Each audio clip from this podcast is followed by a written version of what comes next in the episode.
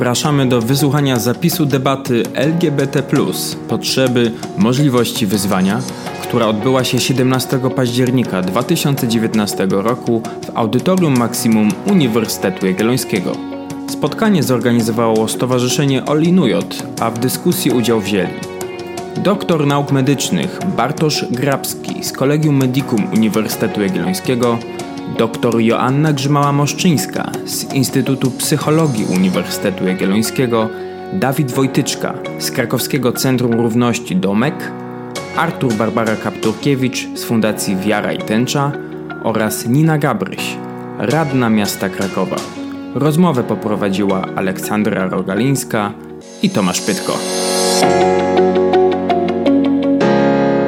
Bardzo chciałbym podziękować e, władzom uczelni za wsparcie w organizacji tego wydarzenia, a głównie chodzi o wsparcie logistyczne dzisiaj, e, żebyśmy się wszyscy czuli pewnie w tym budynku e, i mogli merytorycznie dyskutować. Chciałbym zacząć też od pewnych przeprosin.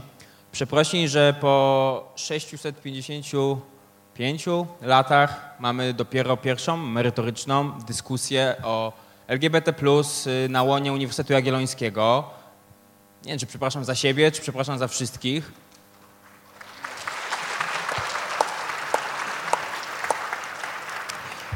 Ale także przepraszam jakoś indywidualnie, jako osoba y, hetero, taki mam wewnętrzny wstyd, że nie potrafimy do wielu rzeczy od wielu lat podejść merytorycznie i wyciągnąć z tego doświadczenia wiedzy.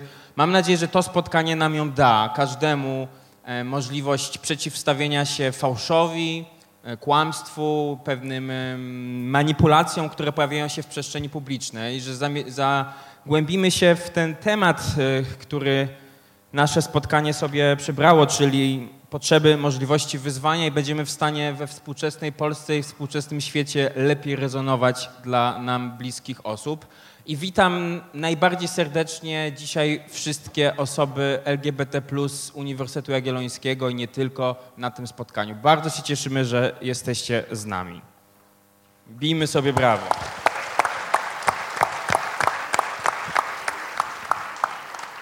W kwestii organizacyjnych powiem, że wierzę bardzo w merytorykę tego spotkania. Robimy z niego podcast. Będzie on dostępny w najbliższym czasie. Ogłosimy to zapewne na wydarzeniu. E, Przewidzieliśmy tą debatę mniej więcej na taką część, łącznie maksymalnie dwie godziny, pewnie bliżej półtorej. E, Godzina mniej więcej tej części moderowanej, następnie oddajemy głos sali. Jeżeli będą jakiekolwiek pytania, to zrobimy je mm, w taki następujący sposób, że poprosimy, żeby ustawić się tutaj na schodach w kolejce osoby, które chciały zadać pytanie i na dole będzie statyw z mikrofonem, e, żebyśmy widzieli optycznie, ile jest pytań, żebyśmy mogli mniej więcej ustalić czas na zadawanie pytania, na odpowiedzi, żebyśmy mogli jak najwięcej, żebyście mogli jak najwięcej e, pytań zadać. Dobra, Przejdźmy do konkretów, przejdźmy do przedstawienia e, naszych dzisiejszych gości, em, przedstawienia także nas samych. E, Organizatorem tego spotkania jest Stowarzyszenie Olinujot E, i witamy po kolei prelegentów. E, Jest z nami pani doktor Joanna Grzymała-Moszczyńska z Instytutu Psychologii UJ. Wielkie brawa dla pani doktor. Trenerka antydyskryminacyjna, psycholożka społeczna. Będziemy dzisiaj się z tą perspektywą psychologii społecznej, manifestacji e, Marszy Równości również e, zajmować. Ja mam przyjemność przedstawić e, naszego kolejnego specjalistę, doktora Bartosza Grabskiego, specjalistę psychiatrii, specjalistę seksuologii, e, kierownik pracowni seksuologii Katedry Psychiatrii Uniwersytetu Jagiellońskiego w Collegium Medicum, członek zarządu Głównego Polskiego Towarzystwa Seksuologicznego i, co warto nadmienić, jeden z nielicznych, z nielicznych e, specjalistów w Polsce z tytułem FECMM, e, z angielskiego Fellow of the European Committee No ważna osoba, wielkie brawa. Tak, ważna osoba. Prosiłem Ole, żeby skracała przy Bartoszu jak najbardziej, ale no, rozkręciłaś. Ale uznałam tą informację za istotną, także. Dobrze, naszym e, kolejnym gościem jest Artur Barbara Kapturkiewicz z zawodu lekarz medycyny. Proszę o wielkie brawa. Tak, jest on y, inicjatorem i współzałożycielem grupy polskich chrześcijan LGBTQ Wiara i Tęcza, y, przedstawiciel Fundacji Wiara i Tęcza, która zaczęła działać w 2010 roku, a w 2018 została dopiero sformalizowana jako fundacja, także stosunkowo niedawno. Witamy raz jeszcze. Chciałbym przedstawić e, przedstawicielkę miasta, Rady Miasta Krakowa, najmłodszą radną, najlepszą radną miasta Krakowa, najaktywniejszą, e, Ninę Gabryś, absolwentkę naszego uniwersytetu i także przewodniczącą Rady do spraw równego traktowania e, miasta Krakowa. Wielkie brawa.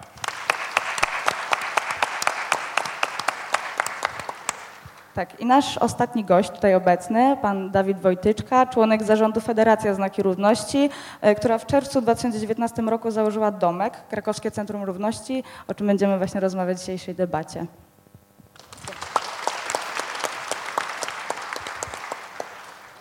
Poznaliśmy skład, poznajemy prowadzących. Ola Rogalińska, Nauka Olinujot. Witam serdecznie. I Tomasz Pytko, założyciel Stowarzyszenia Olinujot obecnie dalej w zarządzie. Dobra, więc wszystkie formalności y, mamy za sobą. Witamy wszystkich kolejnych przychodzących do nas. Y, od razu też prośba, jeżeli ktoś będzie wcześniej wychodził, to raczej górnym wejściem, nie dolnym, żeby nam tutaj nie rozpraszać uwagi. Nasza debata, nasz tytuł y, ma te cztery literki, nie ma tam plusa, nie ma kolejnych liter. Chciałbym zacząć takim wspólnym pytaniem. Wszystkie mikrofony są włączone, więc każdy może sięgnąć. Czy mówiąc tylko LGBT, krzywdzę, czy za, za bardzo zawężam pole, czy powinno się mówić LGBT, czy powinno. Jaka jest ta nomenklatura, co się za nią chowa e, i jak powinniśmy obecnie nazywać e, społeczność? LGBT, LGBT, rozwijać skrót w którym kierunku? Kto sięgnie po mikrofon i naciśnie grzybek? Dzień dobry Państwu. Ja dla przełamania tremy zacznę.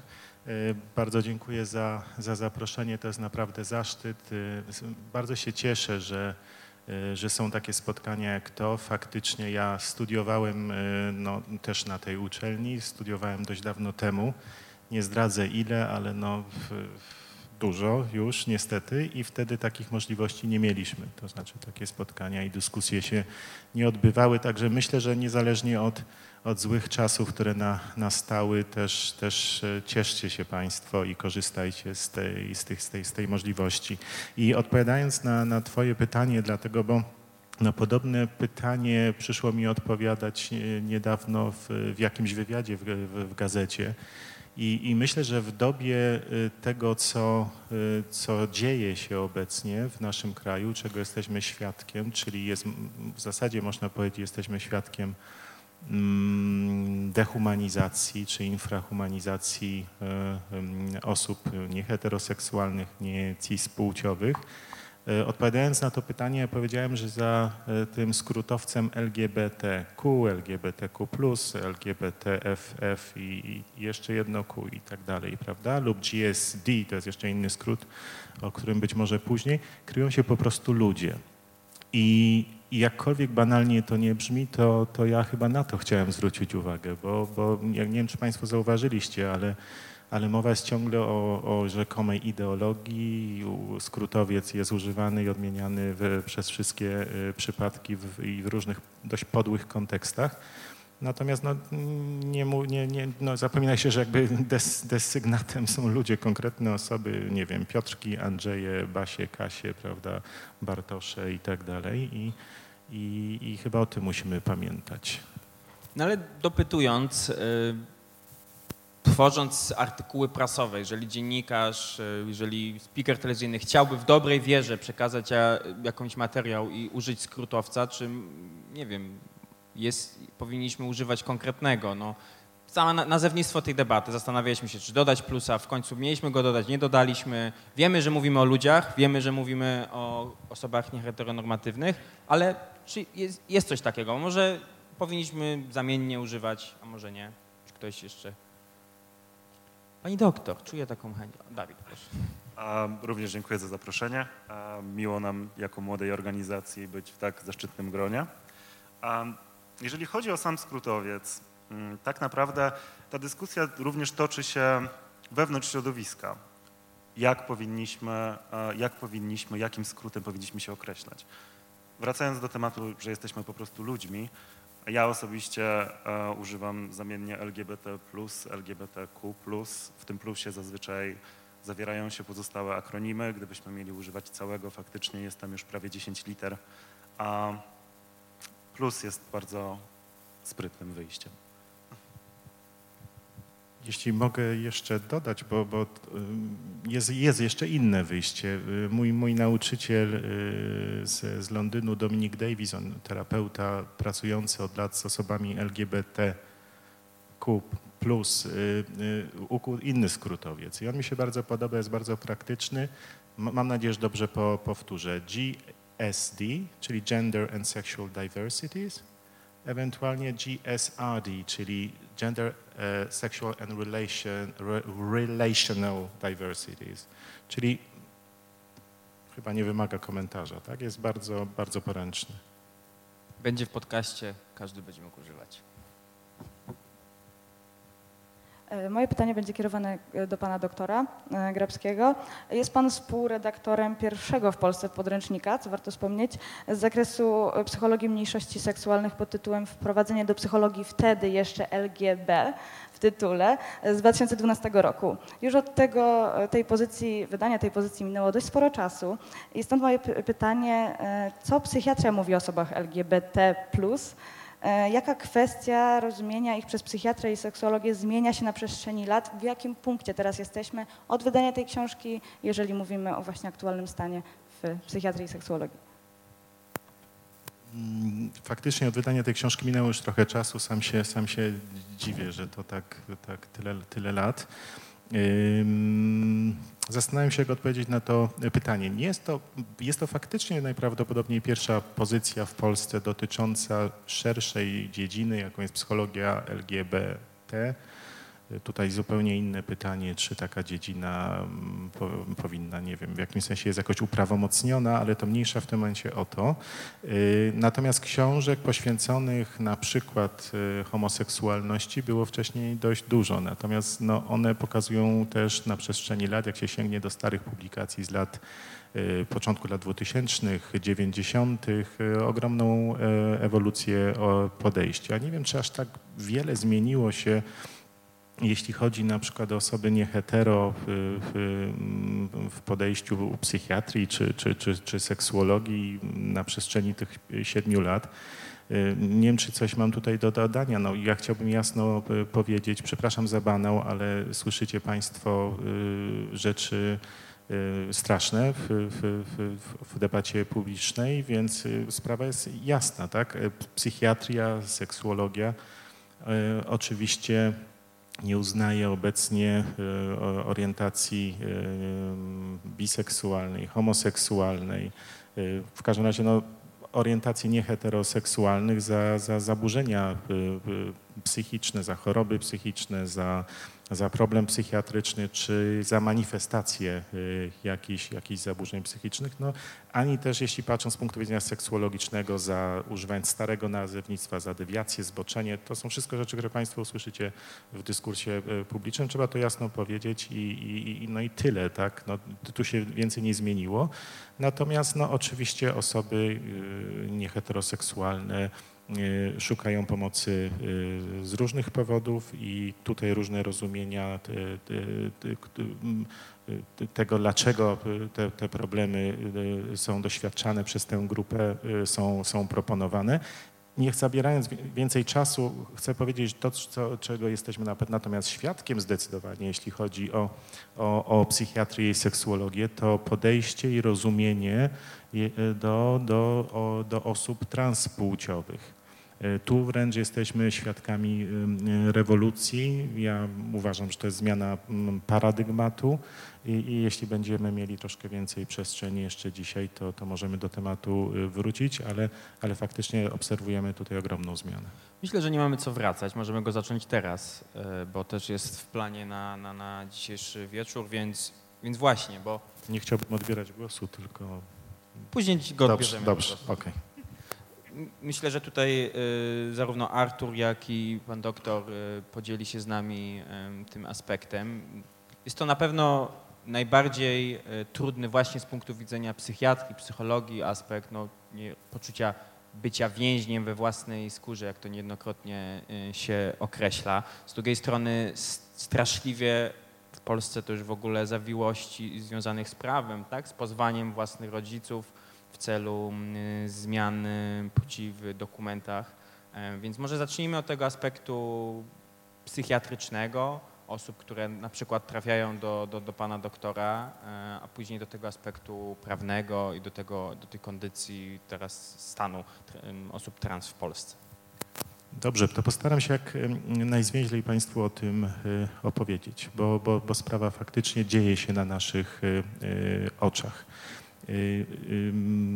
Tradycyjnie osoby, które, osoby niehetero, niecispłciowej, jakoś nienormatywne płciowo, nonkonformistyczne płciowo, jakiegokolwiek różnorodne płciowo w rozumieniu y, identyfikacji, w rozumieniu y, y, ekspresji płciowej były spostrzegane przez psychiatrię jako osoby zaburzone i znajdowały się ku temu odpowiednie psychiatria i psychiatrzy pasjonowali się mm, swojego czasu, teraz trochę już mniej, mają więcej refleksji i, i ostrożności w znajdowaniu różnych e, wymyślnych określeń i no, mm, no pewne, do pewnego stopnia etykietowaniu ludzi diagnozami.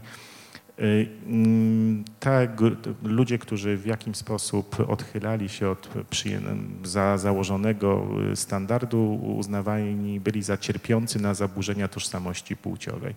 I wyróżniano różnego rodzaju zaburzenia tożsamości płciowej. Jeśli to był coś, co obecnie nazywamy różnorodnością płciową, czy nonkonformizmem, czy nienormatywnością, no to można było mówić o, o innych zaburzeniach tożsamości płciowej, czyli zaburzeniach ról płciowych, jeśli e, ktoś bardziej permanentnie lub, lub całkowicie identyfikował się z płcią przeciwną, permanentnie wchodził w rolę płci przeciwnej, odczuwał cały zestaw e, no, objawów, tak zwanych objawów niechęci do własnego ciała, do jego anatomii, fizjologii, do przypisanej roli, no to diagnozowano taką osobę jako cierpiącą na e, transseksualizm.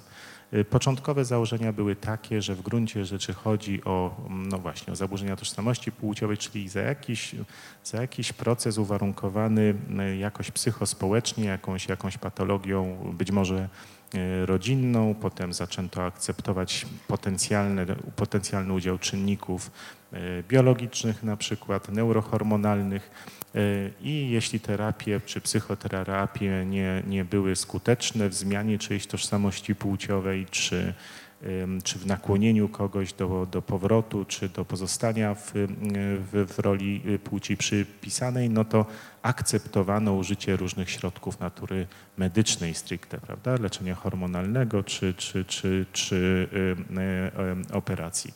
I, I tak to wyglądało przez wiele lat. Takie rozstrzygnięcia znajdziecie Państwo jeszcze w obowiązującej klasyfikacji jeszcze przez rok czy dwa ICD-10 właśnie, ale ona jeszcze obowiązuje, ale opublikowana została już klasyfikacja ICD-11 medycznych spraw, a w Stanach Zjednoczonych opublikowany został z kolei, opublikowana została nowa wersja podręcznika diagnostycznego, czyli DSM wersja piąta. I jeden i drugi zestaw jakby kryteriów czy rozumień całkowicie zmienia spojrzenie na tę grupę y, spraw. I znowu w żołnierskim skrócie, postaram się teraz naprawdę też w miarę krótko o tym powiedzieć. Mm, w, Amery w Stanach Zjednoczonych poszło to w ten sposób. Zdepatologizowano różnorodność y, płciową, Przyjęto natomiast tak, taką wersję, że niektóre osoby, tu się toczyła dyskusja, tak, jeśli zupełnie usuniemy z podręcznika diagnostycznego, to co będzie z, dos z dostępem do opieki medycznej, której wiele z tych osób potrzebuje, tak, na przykład włączenie hormonu, przeprowadzenia, przeprowadzenie y, afirmujących y, y, zabiegów chirurgicznych. W związku z tym w DSM-ie rozwiązano ten, ponieważ DSM jest z założenia psychiatryczną klasyfikacją, więc utrzymano kategorię diagnostyczną, dostała nową nazwę dysforii płciowej, gender dysphoria, i zwrócono w niej uwagę na to, że część osób y, y, y, transpłciowych może cierpieć na chroniczne poczucie rozbieżności, niezgodności y, związane z chronicznym cierpieniem i one wymagają jakiejś pomocy. Natomiast to, co dzieje się w ICD-11, która wejdzie do Polski, do, do, do, do użytku też w Polsce niedługo, tam rewolucja poszła zupełnie dalej jeszcze. Mianowicie ona idzie za takim tropem, że y, są znane osoby i pokazują to badania, jak i jest też doświadczenie mm, społeczne, też, też gabinet lekarski, że nie wszystkie osoby transpłciowe doświadczają y, skrajnie nasilonej i przewlekłej dysforii płciowej. Y, mm, niektóre osoby mogą doświadczać bardziej pewnego stanu rozbieżności, y, a, a i, i, mogą pragnąć z tego powodu podjąć się działań lub pragnąć, by podjęto w stosunku do nich działań, które tę rozbieżność zmienią. I ten stan rzeczy został nazwany Mm, gender incongruence, czyli niezgodnością płciową, wyprowadzony zupełnie z psychiatrii, ponieważ ICD-11 jest klasyfikacją różnych problemów medycznych, w związku z tym on znalazł się w kategorii związanej z seksualnością, bardzo generalną kategorią. No mówiąc krótko, myślenie idzie bardziej w kierunku jakiegoś, jakiegoś problemu kosmetycznego w gruncie rzeczy, to znaczy znowu była ta dyskusja, żeby zostawić przestrzeń dla możliwych interwencji medycznych. Czyli mamy do czynienia z depsychiatryzacją na pewno y, y, y, niecis płciowych tożsamości, depatologizacją w ogóle niecis płciowych tożsamości i zostawieniem pewnych furtek do, do, do, do działań medycznych. Dobrze, dopytując, myślę, że e, bardzo e, szczególną opinię możemy prosić od pana Artura, którego problem ten i kwestia dotyczy jako osoby transpłciowej. Czy może nam pan powiedzieć właśnie o tych potrzebach, jak e, wygląda właśnie opieka w Polsce, jak wygląda sytuacja w Polsce osób transpłciowych, jak za granicą, jeżeli Tak, bo ten potwierdzenie może tych słów, że rzeczywiście to jest kwestia w Polsce niestety pozwania własnych rodziców, a jak to wygląda w innych krajach europejskich na przykład? Też bardzo dziękuję za zaproszenie. Y, muszę też parę słów wyjaśnienia na początku. Formalnie nazywam się Barbara Kapturkiewicz, co jest pewnie spójne z moim wyglądem. Y, moje imię z wyboru jest Artur z powodu y, transpłciowości. Natomiast jak widać jestem osobą, która nie przeszła tranzycji. Mm, no bo niektórzy przechodzą, niektórzy nie przechodzą. Y, mogę powiedzieć, że znam dużo osób transpłciowych, które tranzycje przeszły lub przechodzą, ponieważ jestem z zawodu lekarzem medycyny, no specjalność taka trochę y, z boku naszego tematu, bo jestem specjalistą chorób zakaźnych i specjalistą pediatrii. Tym niemniej jestem w stanie też takim osobom towarzyszyć y, i pomagać na przykład y, w dojściu do y, lekarzy różnych specjalności, którzy jakby problem głębiej rozumieją i są w stanie pomóc. No ja osobiście tego na własnej skórze nie przechodziłem z różnych osobistych względów.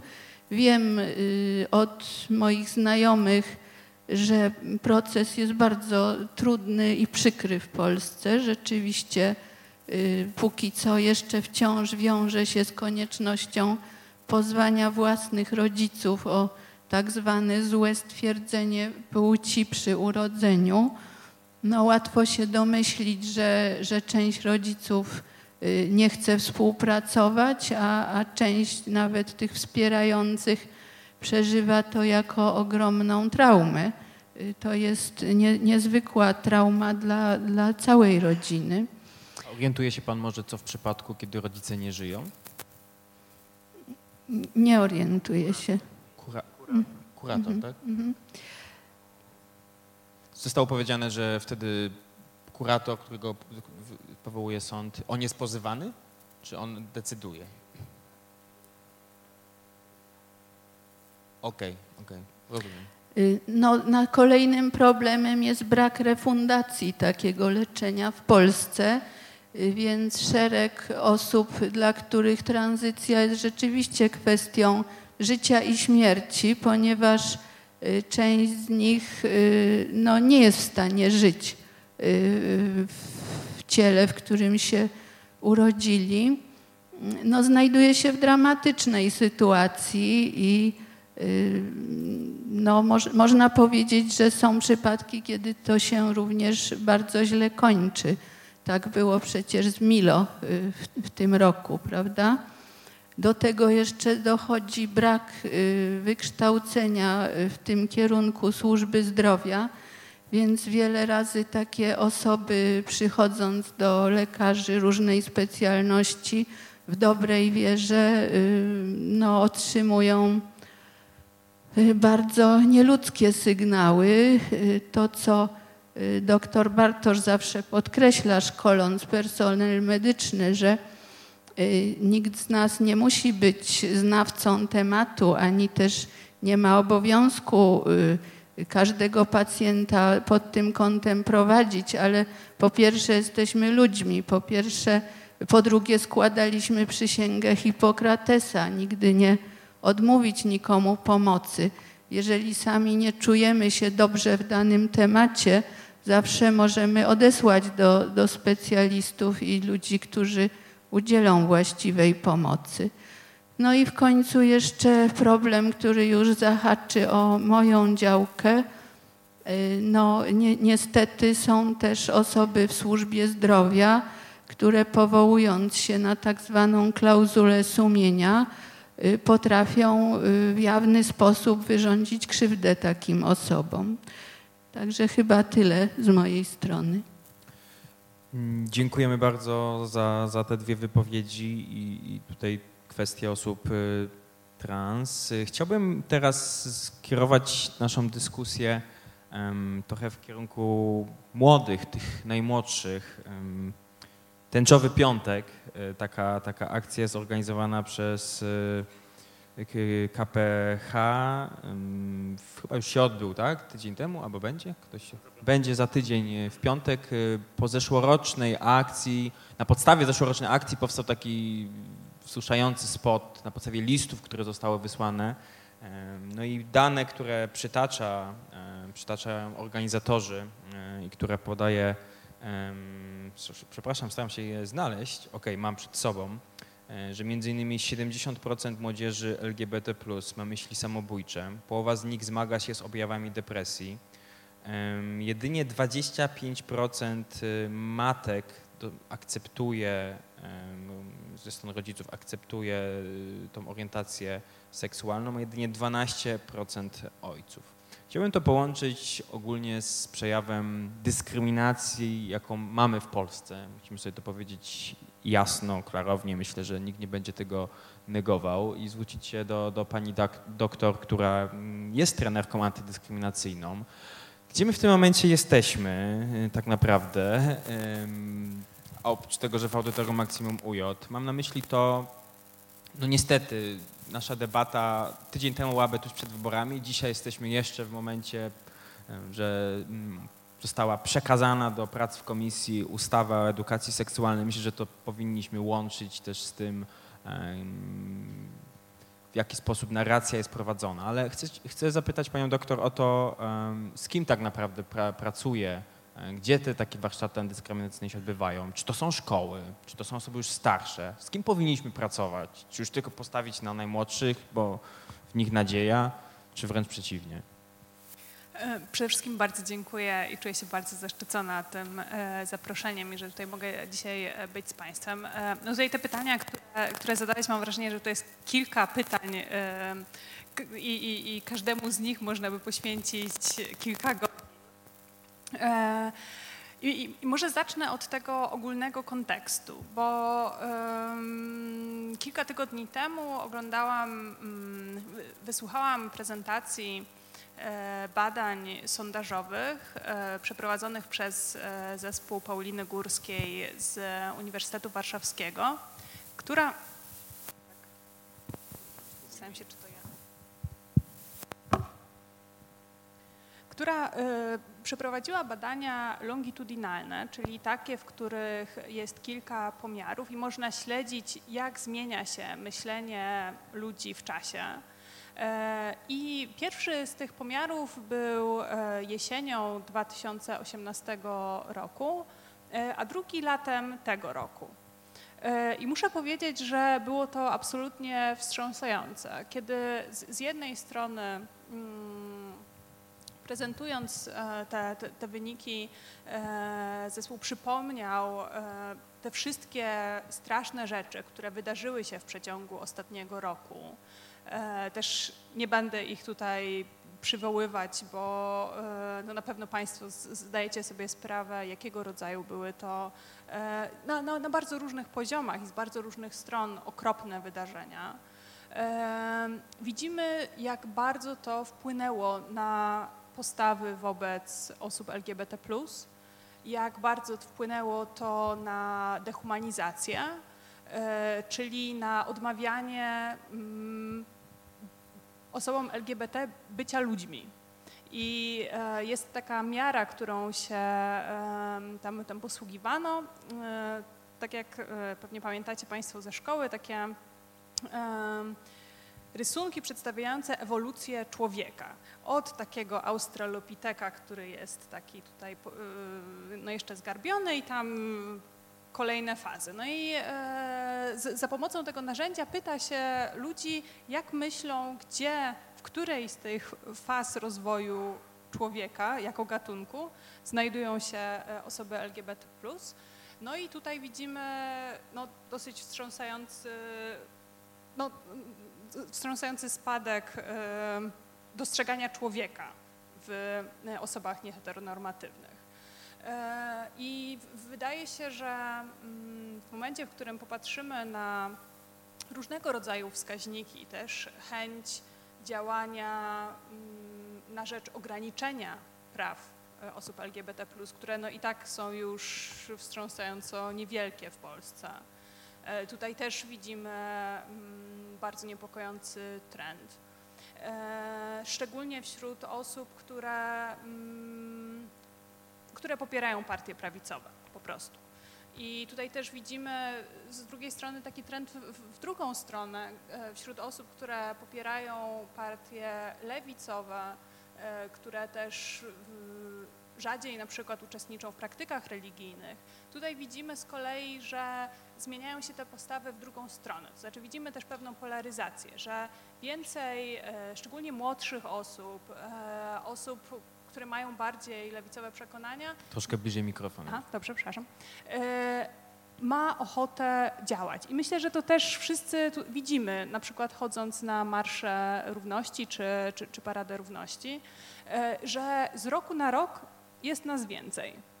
I myślę, że to też jest bardzo ważny, e, ważny znak i Mm, takie pokazanie, że są też takie miejsca, w których można czuć się bezpiecznie i że są też coraz jest więcej też takich miejsc, takich oaz, e, w których można, można po prostu być tym, e, kim się jest. Natomiast e, przechodząc do, drugiego, e, do drugiej części pytania dotyczącej e, warsztatów antydyskryminacyjnych, to ja od wielu lat jestem związana z Towarzystwem Edukacji Antydyskryminacyjnej i to jest takie stowarzyszenie, które mm, zajmuje się przeciwdziałaniem dyskryminacji w kontekście systemu edukacji. Przede wszystkim tego systemu edukacji formalnej, czyli szkoły. No i przez stowarzyszenie wydało kilka takich raportów, które pokazywały, z jednej strony przeglądały e, podręczniki pod kątem tego, jak na przykład są przedstawiane różne grupy mniejszościowe. No i tutaj też pewnie nikogo nie zaskoczę i tutaj wszyscy pewnie pamiętamy, jak, jak wyglądały nasze podręczniki i czy w ogóle pojawiały się tam e, wątki związane z nieheteroseksualną, no tak, nieheteronormatywnością. W większości przypadków nie. E, też w, bardzo wielu przypadkach też e, na przykład podręczników związanych z wychowaniem e, do życia w rodzinie, no bo też tak się ten, ten przedmiot nazywa. Wątki czy, czy w ogóle opis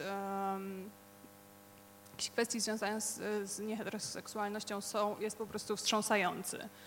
I e, to też jest przerażające, jak tworzy się też pewną normę, no bo podręcznik jest jednak jakimś wyznacznikiem i, i dostarczycielem jakiejś, e, jakiejś wiedzy, no więc tutaj to jest e, dosyć wstrząsające.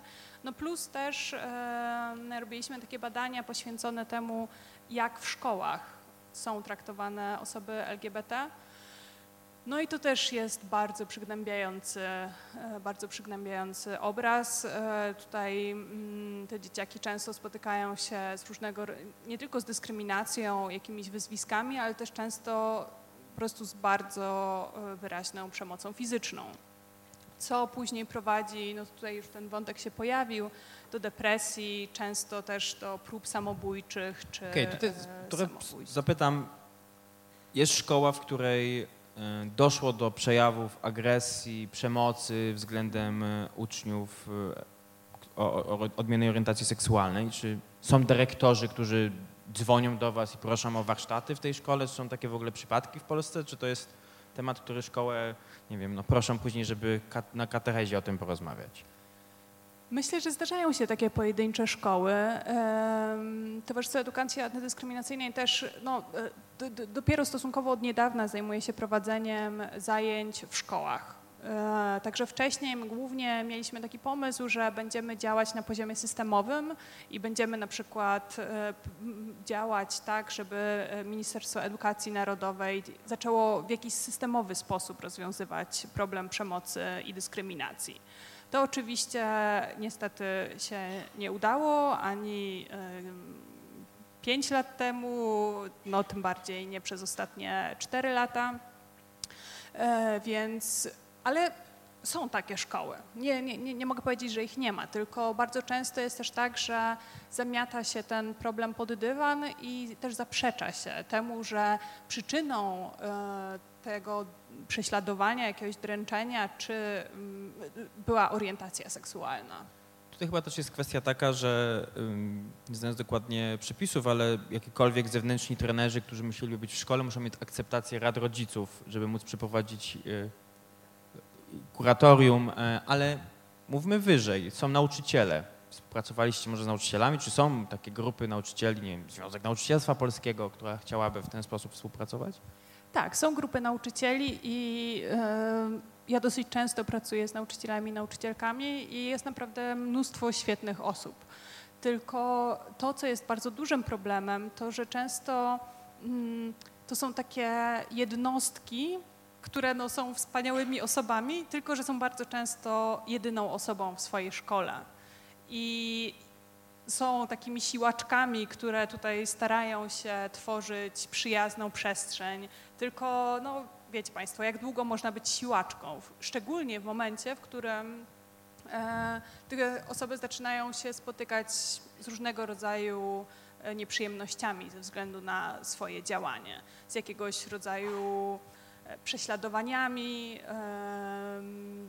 No i to, to po prostu jest bardzo trudne, jeżeli jest się jedyną osobą w swojej szkole i próbuje się zrobić coś dobrego.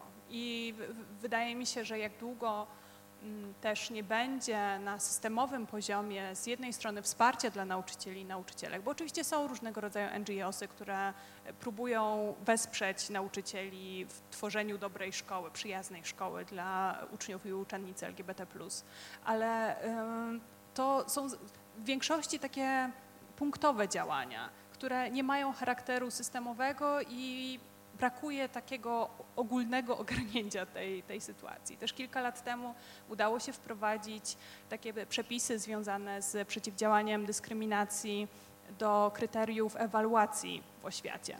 No i to było super, bo wtedy szkoła miała narzucone odgórnie kryteria i co, coś musiała zrobić. Przynajmniej musiała się zastanowić, co może w tym temacie zrobić.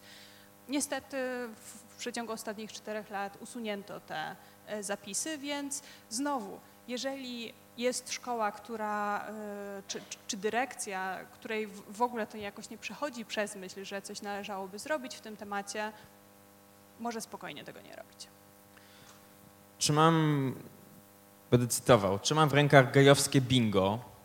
Jest to taka grafika, gdzie mamy ujęcia i motywy często wykorzystywane przez wiadomości TVP w materiałach, w których pojawiał się temat LGBT. Na przełomie lipca, 25 lipca do 25 sierpnia było pięć dni, kiedy nie budowano narracji w oparciu o profanację mszy świętej z rondlem na głowie, szydzenie z Najświętszego Sakramentu na marszu w Gdańsku, profanację świętych dla katolików symboli, zbezczeszenie wizerunku Maryjki w pochwie, drag queens schodzącą z platformy, mężczyzna w przebraniu banana, sześciokrotnie był ten mężczyzna w bananie. Doszło do napaści na duchownych i wiernych, do której nie doszło pięciokrotnie. Tęczowa zaraza, inscenizacja odcięcia głowy arcybiskupa. E, przez pierwsze dwa tygodnie codziennie, z wyjątkiem 1 sierpnia, rocznicy wybuchu Powstania Warszawskiego, taki materiał w wiadomościach był. Łącznie nie było przez, przez pięć dni, przez ten cały miesiąc. No i tutaj skieruję pytanie do Dawida, do, do Niny, bo w wakacje organizowaliście między innymi, um, Nina, mikrofon do ciebie wędruje. E, e, w wakacje odbyła się, nie była manifestacja, to było wydarzenie wspierające pod Urzędem Miast Wieczór Solidarności. Nina mnie tutaj poprawiła. E, no bo mamy za sobą, nie wiem, no, najgorsze lato chyba w historii ilość manipulacji, grania na emocjach, budowania narracji, no nie wiem, użyję tego słowa, w gebesolskim stylu e, jest standardem mediów publicznych.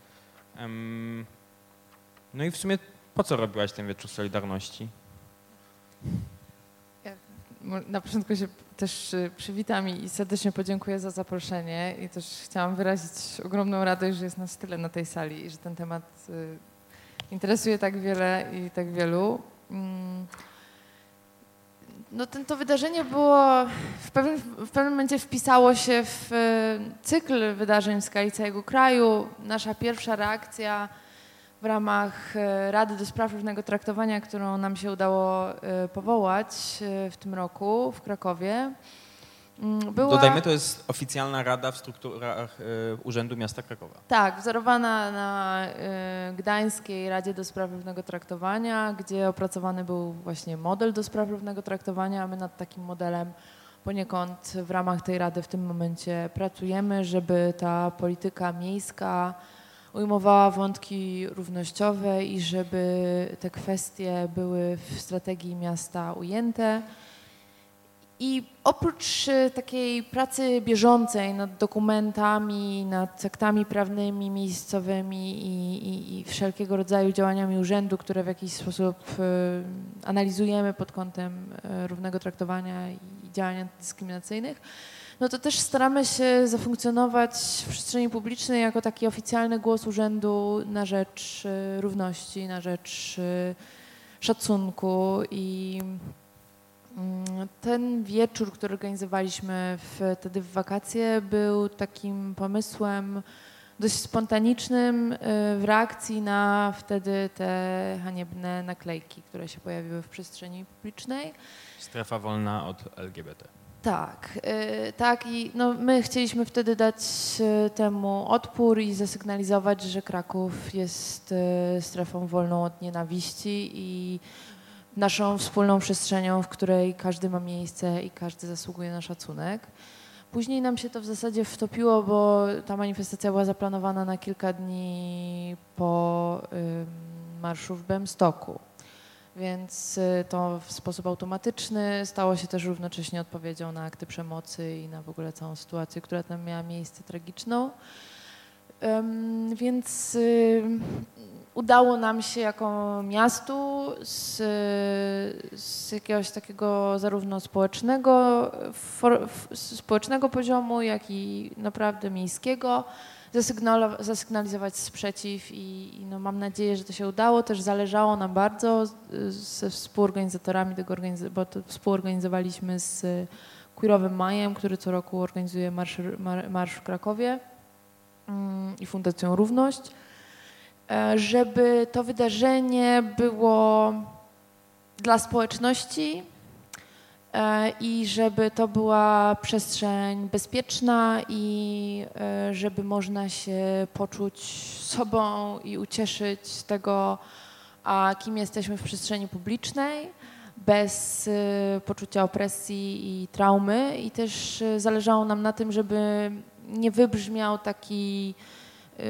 taka narracja wokół ofiar, bo czuliśmy, że to nie jest moment na to, żeby krzyczeć i, i się oburzać w takim politycznym wymiarze, tylko żeby zasygnalizować, że dalej jesteśmy bezpieczni i że jest to miejsce, w którym możemy i społeczność LGBT może znaleźć miejsce y, dla siebie i nie poczuć się wykluczona. I to było jakby nasze główne założenie tego wydarzenia.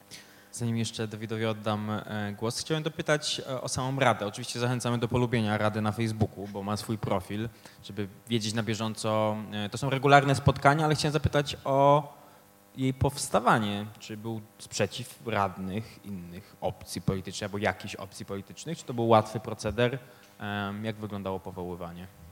I kto w niej zasiada? E, szczęśliwie nie musiało to przechodzić przez Radę Miasta. Ani więc, przez wojewodę? E, ani przez wojewodę, więc sytuacja Decyzja była... prezydenta o powołaniu, tak? Tak. E, Rada została powołana zarządzeniem prezydenta i była wynikiem różnych rozmów na przestrzeni no już wielu wcześniej miesięcy, jeszcze grubo przed, przed wyborami, zanim, zanim weszłam do Rady. Myśmy wtedy poszły Ale, jeszcze... Będąc szczerym, miałaś to na ulotce. No, mia, no, no, no, miałam to. Szłaś na, tak. z tym na sondaże, Szłam. więc zrealizowałaś. Tak, no, staram się.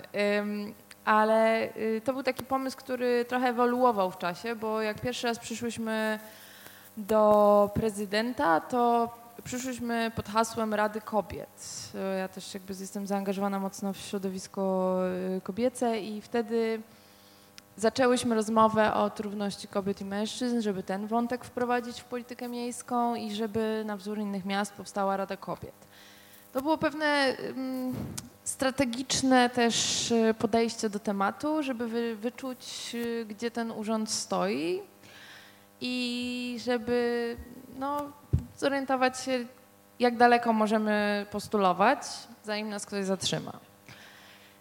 Rada Kobiet spotkała się z bardzo pozytywnym odbiorem. No więc jak przeszliśmy już do rzeczy po wyborach, to w zasadzie stwierdziliśmy, że może jednak trochę zaszalejemy i zasugerujemy, żeby to jednak y, była rada, która w sposób kluczowy zajmuje się równością kobiet i mężczyzn, ale ujmuje też dyskryminację krzyżową, która występuje i w związku z tym, jak już mówimy też o tym, no to już może powiedzmy o wszystkim, no to zróbmy w takim razie Radę do Spraw Równego Traktowania i to przeszło.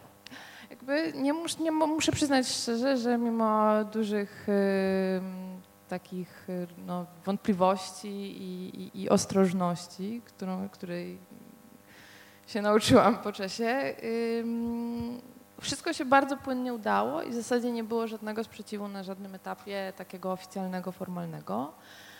E, też, e, że tak powiem, dało to nadzieję, bo ta kooperacja ze strony nie tylko prezydenta, ale też naprawdę wszystkich urzędników i urzędniczek, z którymi miałam do czynienia, i ich otwartość, empatia i, i taki naprawdę bardzo fajne zaangażowanie personalne w te równościowe wątki było budujące i, i pokazało, że naprawdę jest to coś, w co Kraków jest w stanie w dłuższej perspektywie się angażować i na ten moment wygląda, że, że, że to wrażenie było prawdziwe.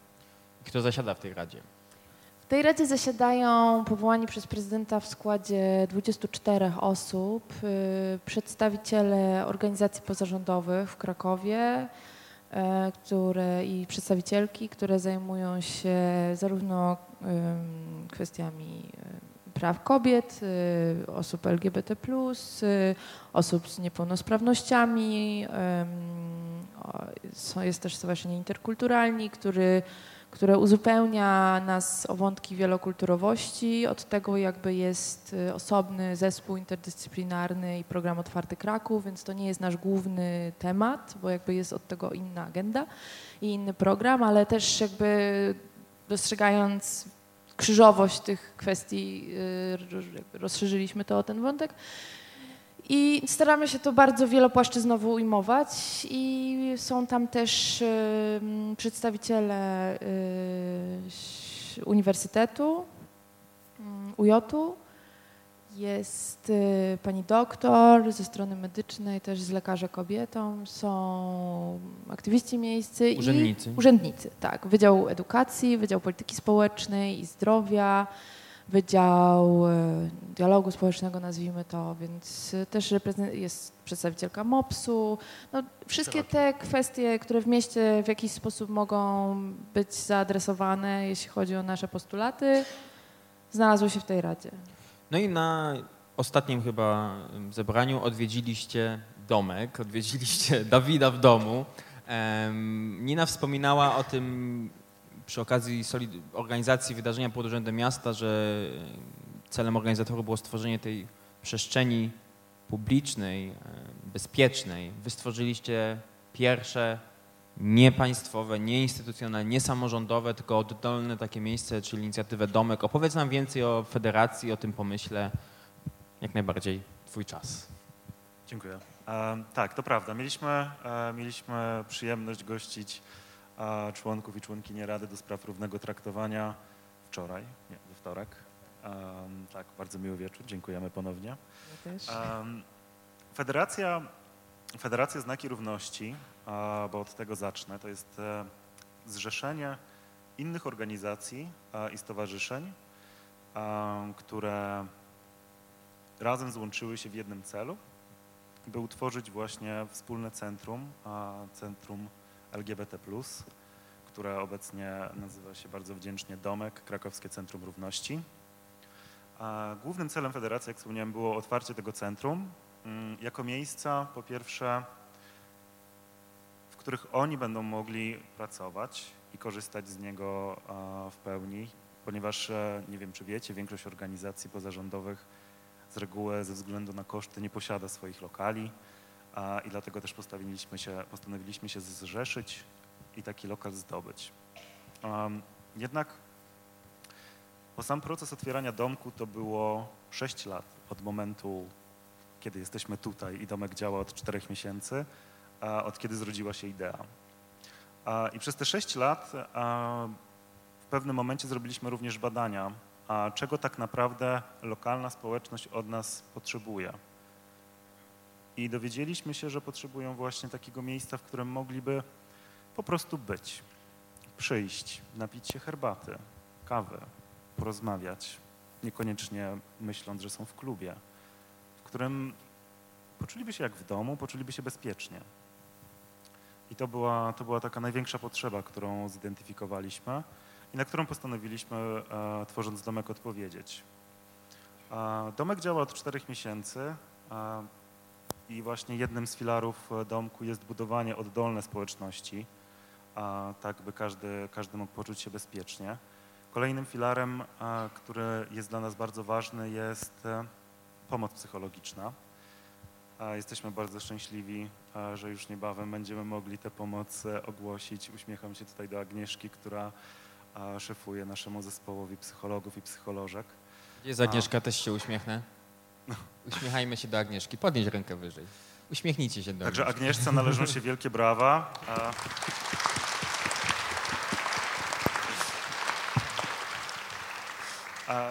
Tak, żeby pokazać wam siłę dobra, jaka, siłę dobra i siłę społeczności, jaką mamy mm, w Krakowie, po jednym naszym, po jednym naszym poście, gdzie zapytaliśmy, czy są jacyś psychologowie, jakieś psycholożki, które chciałyby się zaangażować w pomoc. Nie mówiliśmy nic o jakiejkolwiek odpłatności. Ten post wisiał cztery dni i czwartego dnia mieliśmy spotkanie. Na tym spotkaniu mieliśmy 24 wolontariuszy i wolontariuszki gotowych pomoc, nieść pomoc wszystkim osobom, które są zainteresowane. Więc ruszamy, e, ruszamy w najbliższym czasie z pomocą psychologiczną, która będzie mm, dwutorowa. Będziemy prowadzić e, rozmowy indywidualne, ponieważ nie będzie to terapia, jednak indywidualne rozmowy będzie można przeprowadzić z naszymi specjalistami, specjalistkami, jak i również taką otwartą godziną, gdzie można będzie przyjść i porozmawiać e, o męczących, trudnych sprawach, jeżeli ma się gorszy dzień. I to jest ten drugi filar, na którym, na którym nam zależy.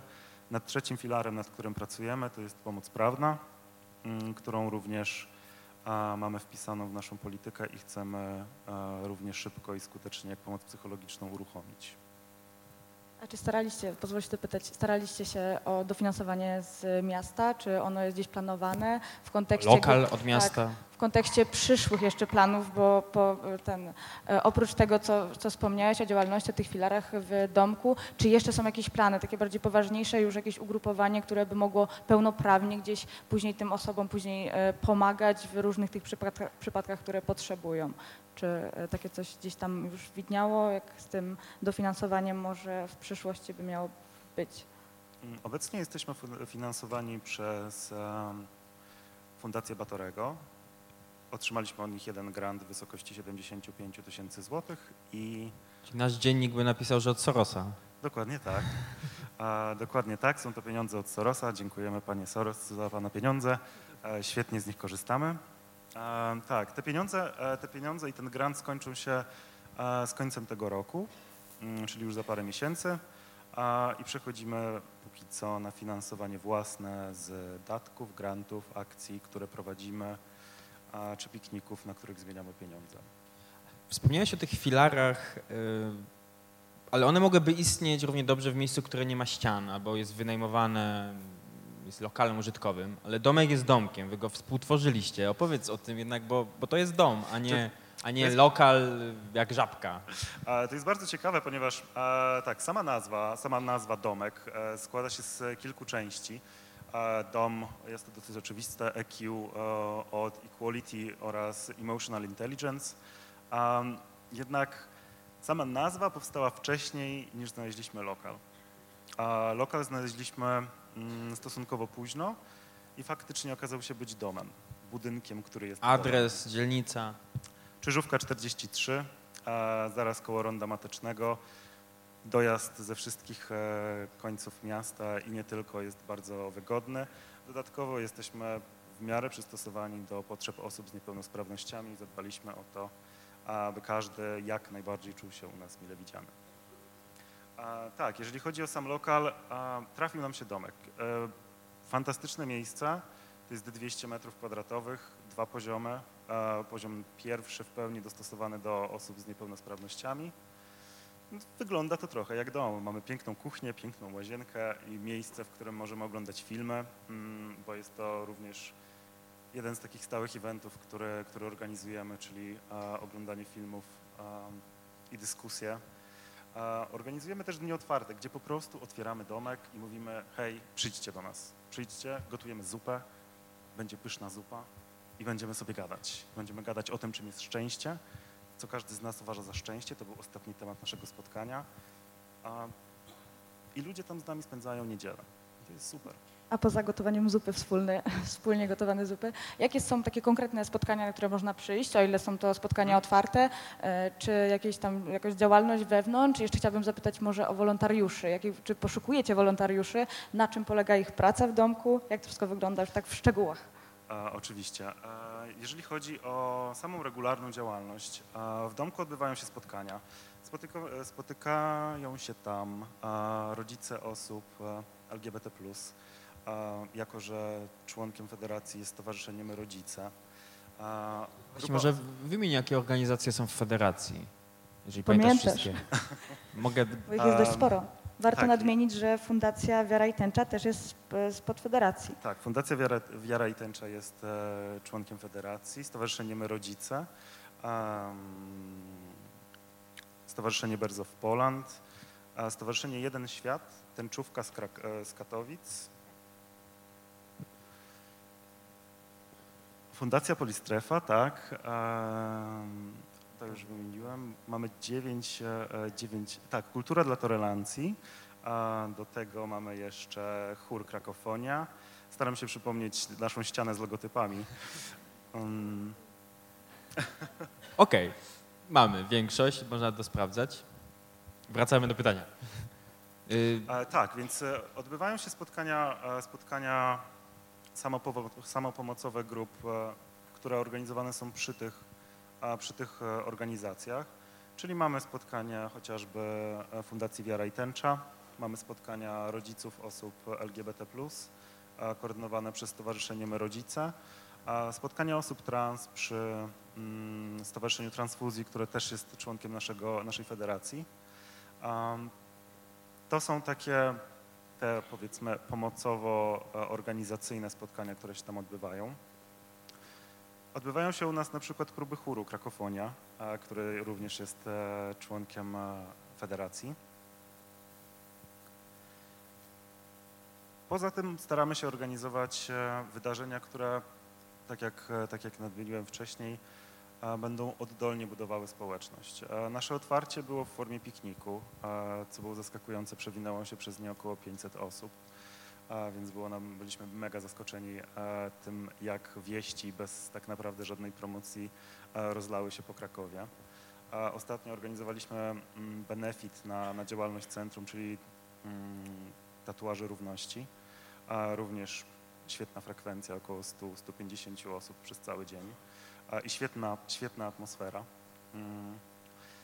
Nasze otwarte spotkania, czyli, czyli właśnie dzień otwarty w centrum, czy spotkania tęczowych rodzin, bo mimo, że w Polsce te rodziny są, tych rodzin teoretycznie nie ma, to te rodziny spotykają się u nas, gdzie organizujemy animacje dla dzieci i rodziny mogą po prostu spędzić czas w wolnym od nienawiści miejscu. Jest domek. Ja chciałbym tutaj. Mm, nie ma z nami przedstawiciela Sowy, ale jest takie miejsce jak Sowa. Czy panie doktorze, pan coś więcej wie o Sowie, mógłby nas wprowadzić w ten temat, żebym ja nie musiał opowiadać o Sowie? Ja wiem, że pana doktora nie ma w Sowie, ale wie, że powstała Sowa. Ja tylko wiem, że jest Sowa. Wiem, że koledzy y, ze, ze szpitala uniwersyteckiego z psychiatrii y, angażują się w, w pracę Sowy. Y, w, czyli no, w pomoc dla, dla, dla, dla studentów, dla różnych zresztą grup. Y, wiem, że była grupa wsparcia dla osób LGBT i nawet nie wiem, czy kolega dr Stanisław Żołądek z, z, zresztą z, z pracowni naszej seksuologii tej grupy nie, nie, nie prowadził i jest chyba więcej grup wsparcia w tak, Sowie, jest prawda? pięć grup wsparcia. Sowa to jest takie centrum wsparcia um, psychiatrycznego psychologicznego, psychologicznego dla, tak, dla osób LGBT, dla, dla osób, które przeżywają szok kulturowy z tego, co, y, co widziałem. Tak, jest y, grupa pierwszy, pierwszy rok w Krakowie. Tacy. Krakowie tak. Y, wykłady, są zapraszani goście, prelegenci, wykłady różnego typu. Wiem, że pani profesor Dudek od nas właśnie z Katedry Psychiatrii mówiła o problematyce zaburzeń psychicznych, profesor De Barbaro, także Także, także istnieje coś takiego jak SOWA. SOWA istnieje od kwietnia. Pod koniec sierpnia zgłosiło się do niej łącznie od kwietnia prawie 1000 osób, z czego 750 bezpośrednio, nie online. Jest pięć grup stałego wsparcia, między innymi jedna z grup to jest grup y, osób LGBT+. Chcieliśmy to zaznaczyć, bo można z tego korzystać. Proszę bardzo. Ja tylko słowem chciałam dopowiedzieć a propos Pani pytania o dofinansowanie miejskie bo to zainteresuje domek, ale może kogoś też więcej, bo od przyszłego roku w Krakowie startują dwa nowe programy grantowe.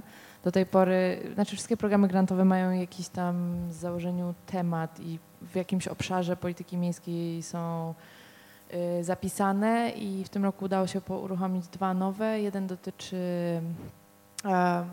y, projektów dotyczących równości kobiet i mężczyzn, a drugi dotyczy praw człowieka ogólnie i e, rozwoju demokracji i są to e, małe granty, ale na małe wydarzenia wystarczy.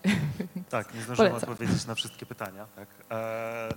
E, słyszeliśmy i mamy, mamy już na już swoim piszą radarze. wniosek, już Nawikus się grzeje. Mamy już na swoim radarze te wnioski o granty właśnie od Rady do Spraw Równego Traktowania. I było pytanie również o wolontariuszy. Ja tutaj pomacham do kolejnej osoby, ponieważ e, widziałem tutaj Artura na sali. Artur, proszę, cześć Artur. Artur jest koordynatorem grupy wolontariuszy e, przy centrum.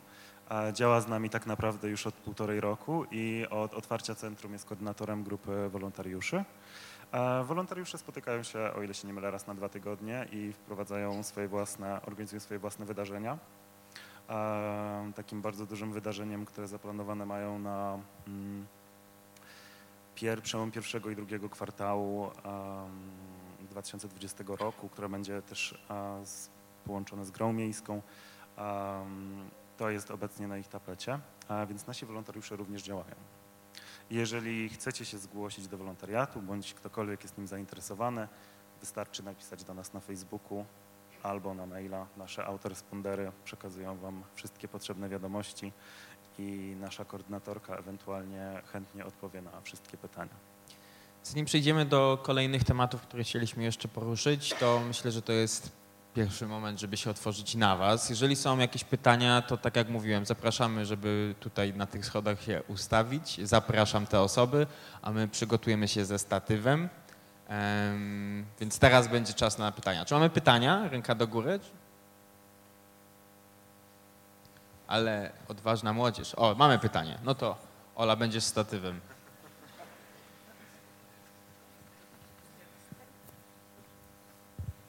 Cześć, ja nazywam się Julia. Jestem w ogóle Wam super wdzięczna za to spotkanie i chciałam Was jako osoba LGBT zapytać o jedną rzecz. Em, Czy powinniśmy się martwić i co właściwie, jeśli chodzi o strefy wolne od LGBT w Krakowie? Co z tym robić? Czy mam się bać? Czy mam się nie bać? A są takie strefy? To jest dobre pytanie. Czy e, widziałaś gdzieś naklejkę? E, Teoretycznie nie, ale jakby no ja się spotykam jednak z dyskryminacją e, na ulicy i jakby ja nie jestem też do końca z Krakowa, więc nie wiem jak Ale to czy to w Krakowie się spotkałeś z dyskryminacją? Mm, Tak. Okej, to niech wybrzmi. Ja się wszędzie spotykam Okej. z dyskryminacją. E, Ja nie jestem z Krakowa em, i wiem, że były jakieś takie plany rządowe, jeśli chodzi o samorząd Krakowa, coś takiego. Nie wiem, wielu moich znajomych o tych słyszało i nie było do końca pewnych, jak to działa, z czym to się je. Czy myśli, radna martwić? miasta musi powiedzieć, czy jakie plany rządowe były względem Krakowa? Jezu, mam nadzieję, że nie, ale y, nic nie słyszałam o tym. Przynajmniej na razie wystarczy nam wojewoda, który dość sukcesywnie de- wetuje y, dużo naszych inicjatyw na czele z edukacją seksualną w szkołach, ale walczymy, wzywamy, apelujemy i tak dalej. Po pierwsze jest mi bardzo przykro, a po drugie, y, jeśli to się dzieje w przestrzeniach usługowych, czy znaczy po pierwsze, jeśli to ma miejsce w instytucjach miasta, co do których jest świadomość, że są to instytucje miasta, to warto to jak najszerzej zgłaszać. Można to zgłaszać do mnie, pisać do mnie na Facebooku, dzwonić. Wszędzie są moje dane. Dodam, jeżeli to się dzieje na uniwersytecie, jest pełnomocnik rektora do spraw bezpieczeństwa studentów i doktorantów.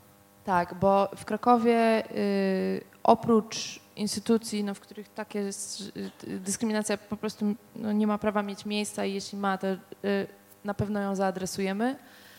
A jeśli dzieje się w y, przestrzeniach, które są od miasta wynajmowane, są przez miasto użyczone i w jakiś, no, w jakiś inny, po prostu należą do miasta i są y, przez kogoś administrowane, to obowiązują klauzule antydyskryminacyjne w Krakowie od trzech lat i wszyscy najemcy miejskich, gminnych y, przestrzeni mają obowiązek no, stosować się do, do, do tych reguł. Y, I tam co prawda są trzy przesłanki, ale są między innymi, więc y, już ustaliłam z urzędem, że interpretacja jest otwarta i jak najbardziej poszerzamy to. Więc jeśli macie takie doświadczenia, to jak najbardziej po prostu trzeba to zgłaszać. Yy, No a w kwestii przestrzeni publicznej no, robimy co możemy, a Róbmy co możemy. róbmy co możemy, a, a no, jest Dawid, to proces. chcesz coś niestety. dodać? Bo... Nie, okej, bo tak myślałem, że... Nie, nie, tak tylko przytakuję. Po, pozwolę sobie y, organizacyjnie, jeżeli są pytania, to zróbmy tak, że po prostu niech te osoby czekają tutaj, nie wiem, sobie na, na y, schodku i ja zobaczę, że one są i wtedy do nich wrócimy, więc Ola, wracaj tutaj do mnie, bo, bo nie będziemy tak czekać czy podnosić rąk, więc zapraszamy, jeżeli ktoś chce zadać pytanie, żeby, żeby tutaj, żebyśmy widzieli, że są takie osoby. Y, Wróćmy do, tutaj do naszej rozmowy. Mm, W polskim kodeksie karnym mamy bardzo dość szeroką definicję mowy nienawiści, ale wykluczającą e, orientację seksualną. E, Między innymi dlatego został oddalony, mm, prokuratura oddaliła postępowanie przeciwko arcybiskupowi Jędraszewskiemu, em, arcybiskupowi metropolicie krakowskiemu. E, Rok temu, dwa lata temu, Fundacja Wiara e, i Tęcza organizowała taką kampanię billboardową. E, Zwracam się do Artura. Przekażmy sobie znak pokoju. To było dwa lata temu, dobrze pamiętam, czy poprawisz mnie? To było w tym samym roku, co y, Dni Młodzieży, czyli 2016, 2016. to nawet już 3 lata. Chciałbym się zwrócić e, do Ciebie i do tego, czym na co dzień się zajmujecie, czym zajmuje się fundacja, wcześniej się zajmowało środowisko. Raptem kilka dni temu organizowaliście, to chyba był niemy protest, e, protest czuwania pod, pod kurią, ale no mówicie To, o, to nie my, ale niektórzy z nas włączyli się Okej. w ten protest. Ale te działania. Do czego mi zmierzam? Kościół w ostatnim czasie, nie ustami wszystkich hierarchów, to też warto zaznaczyć, nie ustami wszystkich duchownych, e, opowiedział się dość konkretnie, używa słów em, o nacechowaniu nienawiści. A ty jesteś przedstawicielem e, fundacji, która ma wiarę w nazwie i Kościół katolicki, jak rozumiem, jest dla ciebie, dla twoich współtowarzyszy z organizacji ważną instytucją w życiu. Jak w swoich działaniach się odnajdujecie, albo jak w dialogu z Kościołem się odnajdujecie, jeżeli ktoś ten dialog z wami uprawia? Y, To króciutko przedstawię naszą historię. My powstaliśmy jako nieformalna grupa w 2010 roku i w zasadzie od, od razu zaczęliśmy działać na terenie całej Polski, y, prowadząc regularne spotkania w kilku miastach. Y, za- Zapisaliśmy się też do międzynarodowej organizacji Europejskiego Forum Chrześcijańskich Grup LGBT, gdzie jesteśmy cały czas i, i również tam jesteśmy aktywni. O co chodzi i chodziło? Przede wszystkim naszą intencją było, żeby y, ludzie LGBT, którzy w jakiś sposób utożsamiają się z chrześcijańską wiarą y, w różnych kościołach, gdzie w Polsce oczywiście dominuje Kościół rzymskokatolicki, przejęli mm, pewien rodzaj odpowiedzialności, y, skoro duchowni, nie, osoby duchowne nie potrafią tej odpowiedzialności objawić w praktyce i żebyśmy tym, którzy no, chodzą do kościołów i czują się w nich bardzo źle, słyszą te słowa dyskryminacji bardzo często płynące, żebyśmy jako ludzie świeccy y, potrafili y, spotkać się i powiedzieć, y, jesteście wartościowi, jesteście tak samo dobrzy jak wszyscy inni, macie prawo wierzyć, nie wierzyć, y, tak jak każdy inny człowiek. Jeżeli chcecie być w danym kościele, to wasze miejsce jest dokładnie tam, a my, a my y, którzy już przeszliśmy ten proces, chcemy was wesprzeć i wam pomóc. Y, Dwa lata temu sformalizowaliśmy się już jako fundacja. Przez te 10 lat rzeczywiście no, było poza naszą podstawową działalnością, którą są regularne spotkania, y, przynajmniej raz w miesiącu w- kilku miastach Polski i organizowane przez nas rekolekcje dla ludzi LGBT, przeważnie y, o charakterze ekumenicznym, gdzie nie tylko y, rzymskokatolicki duchowny bierze udział, a czasem są to ludzie świeccy, a czasem też osoby z innych kościołów chrześcijańskich. Y, No, oprócz tego zorganizowaliśmy wiele publicznych, y, y, powiedzmy, eventów. Y, Przykładowo y, konferencję Queerowe Drogi Teologii w 2015 roku w Warszawie, z której powstała publikacja, y, liczne spotkania z, z osobami z więzi, znaku, tygodnika powszechnego.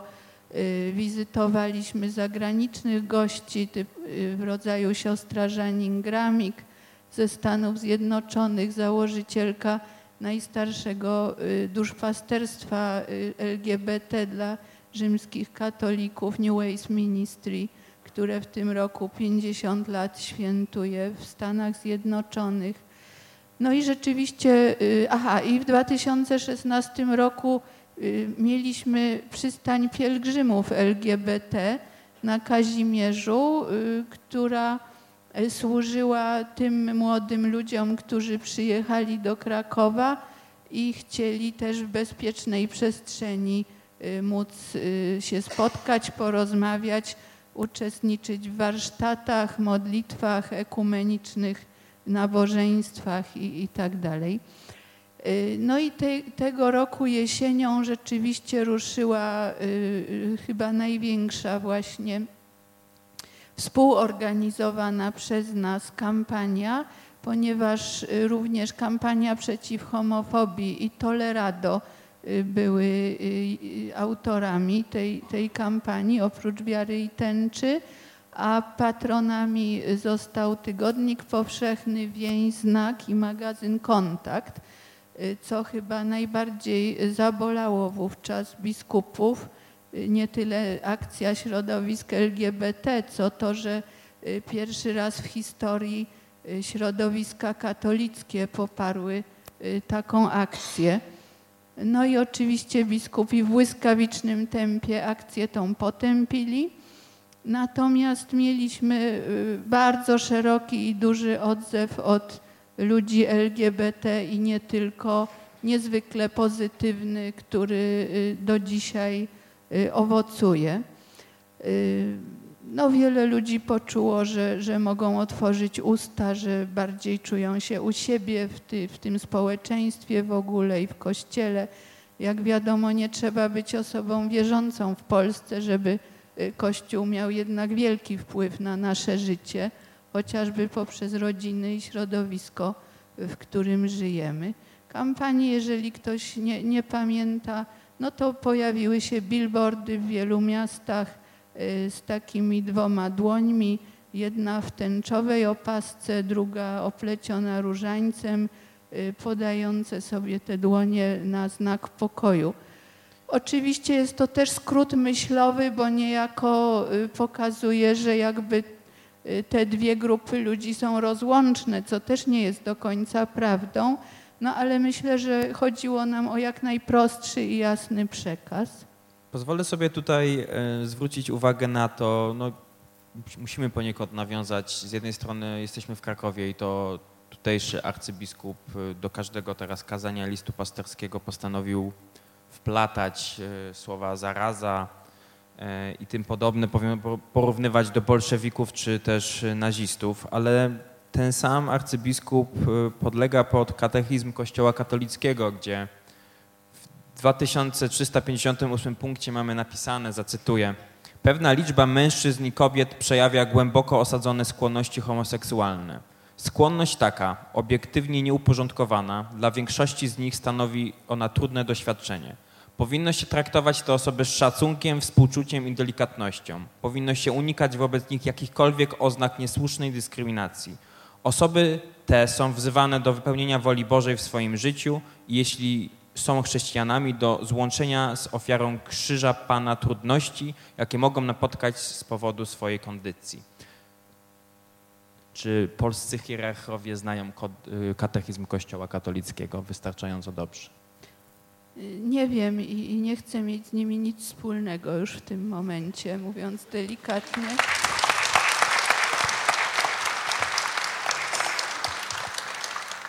Jest to niezwykle smutne, bolesne i w ogóle brak słów y, na to, co, y, co mówi i robi arcybiskup Jędraszewski i cały episkopat, który zgodnie staje w jego obronie no jest to po prostu y, sytuacja, na którą nie ma słów.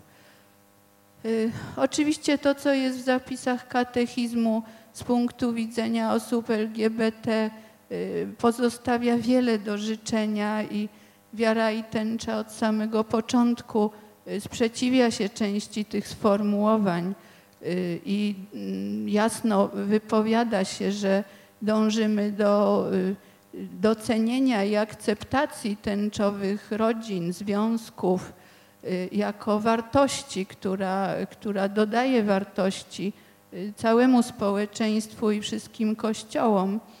No więc te zapisy o, o, o krzyżu i o y, współczuciu i o jakiejś nieuporządkowaniu no, powinny zniknąć jak najszybciej.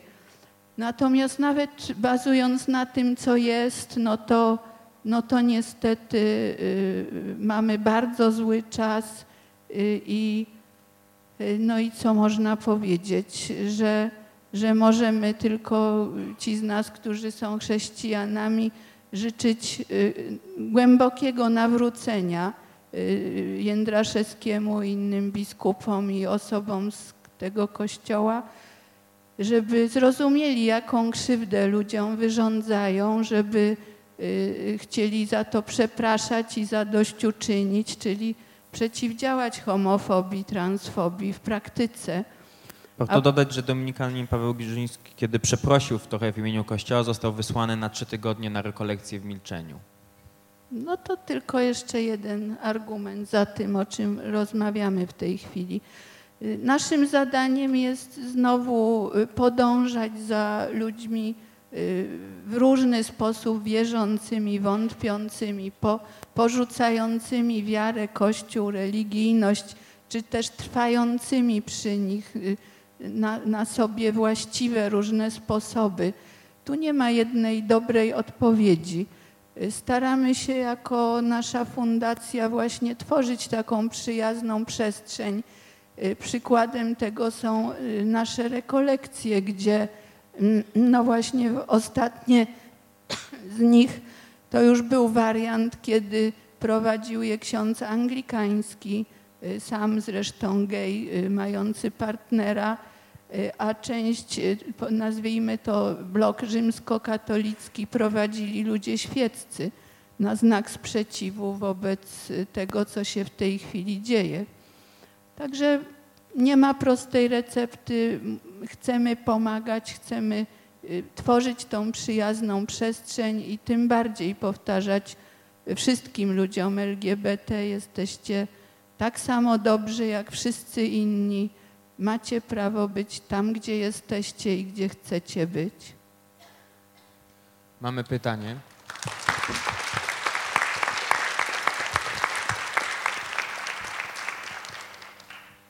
Ja chciałam się odnieść do samego początku rozmowy i tej uwagi o tym, że to jest pierwsza dyskusja na ten temat na UJOcie.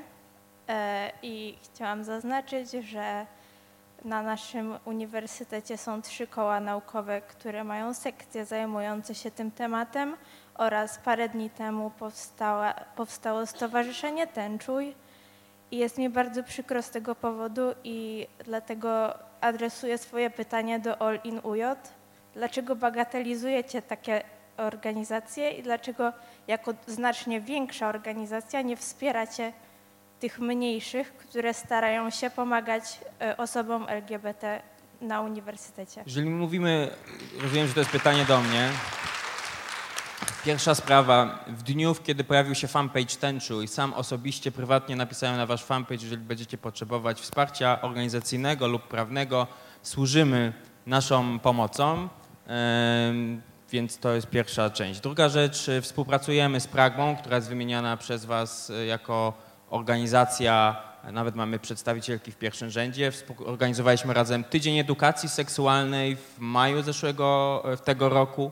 A jeżeli chodzi o to, co powiedziałem na samym początku, mówię o dużych wydarzeniach, o wspar- które miały wsparcie uczelni, które odbywały się w tym budynku. Olinujot nigdy nie odmówiło żadnej organizacji wsparcia promocyjnego czy organizacyjnego. Zadam pytanie w drugą stronę, czemu te organizacje nie chcą współpracować z największą organizacją na uniwersytecie? Jesteśmy na to otwarci. W pierwszym rzędzie siedzi prezes stowarzyszenia, można z nim później na ten temat porozmawiać. Mamy kolejne pytania.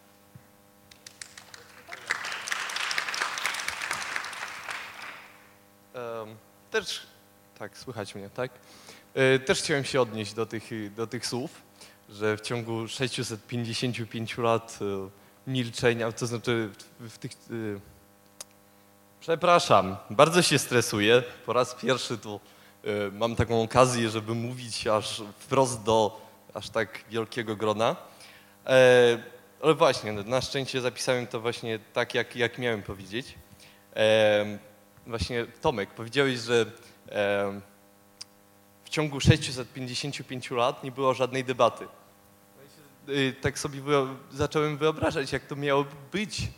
E, jakby, nie wiem, Jagieło z, z Jadwigą Nie no, kochani, się. ale chyba tak, rozumiemy tak, tak, pewne skróty myślowe i Tak, nie. y, Chciałem tylko powiedzieć, że naprawdę żyjemy w dobrych czasach, że możemy o tym mówić, że możemy debatować o tym, y, ale tak, na marginesie. Pozwolę sobie ostatnim zdaniem. Chodzi mi o to, że na przykład na uniwersytecie mamy e, dział promocji, który ma kafę nauka i wokół którego spotykają się wokół różnych tematów i uważam, że ten temat powinien już kilka lat temu wpaść na dyskurs, dyskusji akademickiej ze strony uczelni, władz uczelni, y, działu promocji czy działu promocji nauki.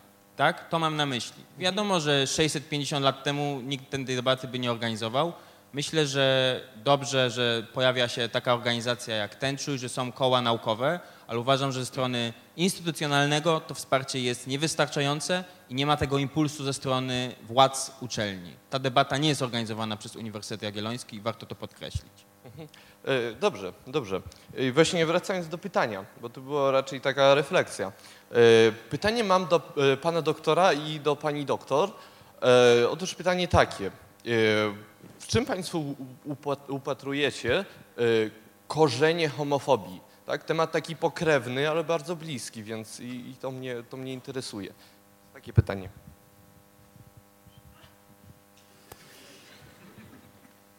No, nie jest to proste pytanie. No, no, no myślę, że znaczy, to, to, to może tak na początku bezpiecznie odniosę się do, do tej pierwszej części. To znaczy, no ja też e, się, się zgadzam z tym, że na uniwersytet pod, pod względem e, swojej postępowości w kwestiach uznawania na przykład dyskryminacji, no umówmy się, ma jeszcze bardzo dużo do zrobienia. Też rok temu założyliśmy e, komisję zakładową Związku Zawodowego Inicjatywa Pracownicza e, na uniwersytecie, również po to, żeby mieć wpływ na to, jak będzie kształtowany statut, czyli ten dokument, który organizuje no, pracę całego uniwersytetu. Jest tym takim najwyższym e, dokumentem. No i bardzo walczyliśmy o to, żeby pojawiły się zapisy w statucie dotyczące tego, e, dotyczące przeciwdziałania dyskryminacji i tego, że uniwersytet po, powinien być e, taką z- właśnie strefą wolną od nienawiści i dyskryminacji. E, Mieliśmy również takie spotkanie do, do, no, kilka tygodni po tym, jak e, zawiązaliśmy związek e, z rektorem Nowakiem, e, który przekonywał nas podczas e, tej, e, te, tego spotkania, że dyskryminacja w uniwersytecie nie istnieje, ponieważ nikt do niego się nie zgłosił z tym. Em, no, tak. Rektor powiedział, że nie ma powodu organizować budżetu partycypacyjnego na UJ dla studentów, bo każdy do niego może przyjść z pomysłem. Tak, no ja- jak wiemy, każdy może przyjść do, e, do rektora. No i w końcu po bardzo długich bojach e, udało się e, wpisać w statut to, że zostanie powołany Rzecznik Praw i Wartości e, Uniwersytetu. Jest to no, też bardzo do, dobrze zawoalowana e, nazwa tego, czym się powinna ta osoba tak naprawdę e, zajmować. No szczęśliwie mamy właśnie pełnomocniczkę rektora do spraw bezpieczeństwa studentów i doktorantów, natomiast no, nie ma takiej osoby, która zajmowałaby się tymi kwestiami na poziomie pracowników i pracownic. Mm, To jest jakby osobna, osobna kwestia. Więc no tutaj myślę, że też jest bardzo dużo do, do zrobienia jakby na różnych e, poziomach. Tak i e, chętnie bym, no tak, dobrze, to postawię tutaj kropkę dyplomatycznie. Związkowiec chciał mówić dalej, wewnętrzny. Tak, tak, tak. tak. E, natomiast jeśli chodzi o e, korzenie homofobii, e, no to ja mogę powiedzieć e, może tak z takiej strony psychologicznej, a tutaj taką, e, nie wiem, może taką kulturoznawczo, nie wiem jaką, może ktoś inny będzie chciał e, powiedzieć. No, e, wydaje mi się, że tak, że jedną rzeczą jest kwestia obecności, pe- pewnych norm społecznych, które wynikają z socjalizacji, wynikają z tego, w jakiej kulturze jesteśmy wychowywani i wychowywane. E, I jeżeli w przestrzeni publicznej e, i w kulturze nie ma e, przestrzeni na różnorodność i ta różnorodność nie jest doceniana, wtedy no, pewną normą staje się to, że jest ona odrzucana. I też w momencie, w którym na przykład myślimy o tym, co można byłoby robić, żeby walczyć z homofobią, no to normy społeczne i zmiana norm społecznych jest jedną z najsilniejszych, e, jednym z najsilniejszych narzędzi. I dlatego też to, co się w tej chwili dzieje publicznie, e, właśnie też tak jak pokazywałeś, to e, bingo. potworne to, to, to bingo, to, to nasilenie no, pokazuje się, że, że można mówić nienawistne rzeczy, że można robić nienawistne rzeczy i nie ponosi się za to konsekwencji. E, to jest myślę jedna rzecz. Druga rzecz wynika z tego, że e, no, ludzie są zwierzętami społecznymi, e, w związku z czym grupy społeczne są takim naszym punktem odniesienia. I też to, oczywiście przynależność do grupy jest czymś bardzo ważnym dla nas jako, no tak, jako istot, Natomiast też budzi albo może budzić takie mechanizmy e, my, oni. I w momencie, w którym e, znowu e, publicznie jakoś wartościuje się to, że no właśnie wszędzie pojawiają się pary heteroseksualne, że ta rodzina w prawie też jest zapisana, tak, jako e, związek kobiety i mężczyzny. Jakby, że, że tutaj jest bardzo jasno przez różnych aktorów w społeczeństwie pokazywane, że w społeczeństwie polskim, całe szczęście nie we wszystkich społeczeństwach, że to heteroseksualność jest tym podstawowym, podstawową formą ekspresji, e, no to wtedy też e, no, no homofobia jest jedną z konsekwencji tego, no tutaj też myślę, że można było bardzo długo o tym mówić, ale myślę, że też tutaj e, inni prelegenci na pewno też będą mieli swoje e, hipotezy. To ja może dodam jeszcze, bo faktycznie tych pomysłów, e, pomysłów było dość, dość wiele. Taki tradycyjny pomysł zupełnie nie, nieodrzucony. On się, wydaje się, że może się sprawdzać, natomiast on odwołuje się do takiego myślenia bardziej psychodynamicznego czy, czy, czy psy, psy, psychoanalitycznego. Y, był, mm, był taki, że y, nienawiść do osób y, homoseksualnych bierze się z własnej, tak, wypartej, zaprzeczonej homo, homoseksualności, tak, jest jakąś formą no, unicestwienia tego, czego, czego, czego nienawidzi, się, nienawidzi się w sobie. I, i, i być może tak też mo, mo, może być. No, Nazwanie kogoś innym to jest w ogóle kwestia już bardziej do takich socjologicznych rozumień, y, prawda, innym, czy tego znalezienie kozła ofiarnego po, pozwala konsolidować własną grupę, prawda, czyli, czyli możemy poczuć się bardzo y, y, mocni. Tutaj są też wątki takie związane być może też z męską dominacją, władzą, prawda, mężczyzna homoseksualny wyłamuje się z tego zestawu, prawda, charakterystyk Y, prawdziwego mężczyzny. Przynajmniej tak było jeszcze do niedawna w naszej, w naszej, w naszej kulturze. Wyłamuje się z takiego męskiego braterstwa i, i, i, i jest w jakimś sensie zagraża, za, za, za, zagrażający. Mm, także trochę tych pomysłów, y, pomysłów było. Ja myślę też, y, bierze się, ja bym jeszcze może na jedną rzecz zwrócił uwagę, bierze się też chyba z niewiedzy, tak? z niewiedzy i ze społecznego y, dystansu. I, i, i, i, tu jest taka informacja dla nas wszystkich, że, że to, co możemy wielkiego zrobić, to, to, to, to zmniejszać dystans do, do, do, do, do, do, do osób LGBT. Tak? To znaczy, ktoś tak, żeby ktoś zaczął być Andrzejem, Piotrkiem, Kasią i tak dalej, a nie właśnie tam jakąś literką czy, czy, i, i to, to, zmienia czasami bardzo, bardzo wiele, choć niektóre osoby ze względu być może na te wewnętrzne procesy nie będą w stanie stolerować tego, y, tego dystansu i będą krzyczeć z kijem na, na, na jakimś tam no, dzikim marszu, prawda, y, fanatyków. Tak, to, e, to, ja tylko dodam do tego, że tak jak powiedziałam wcześniej o tych normach, tak, drugim bardzo takim silnym mechanizmem, który przeciwdziała uprzedzeniom, czy może prowadzić do spadku tego poziomu uprzedzeń, jest właśnie kontakt.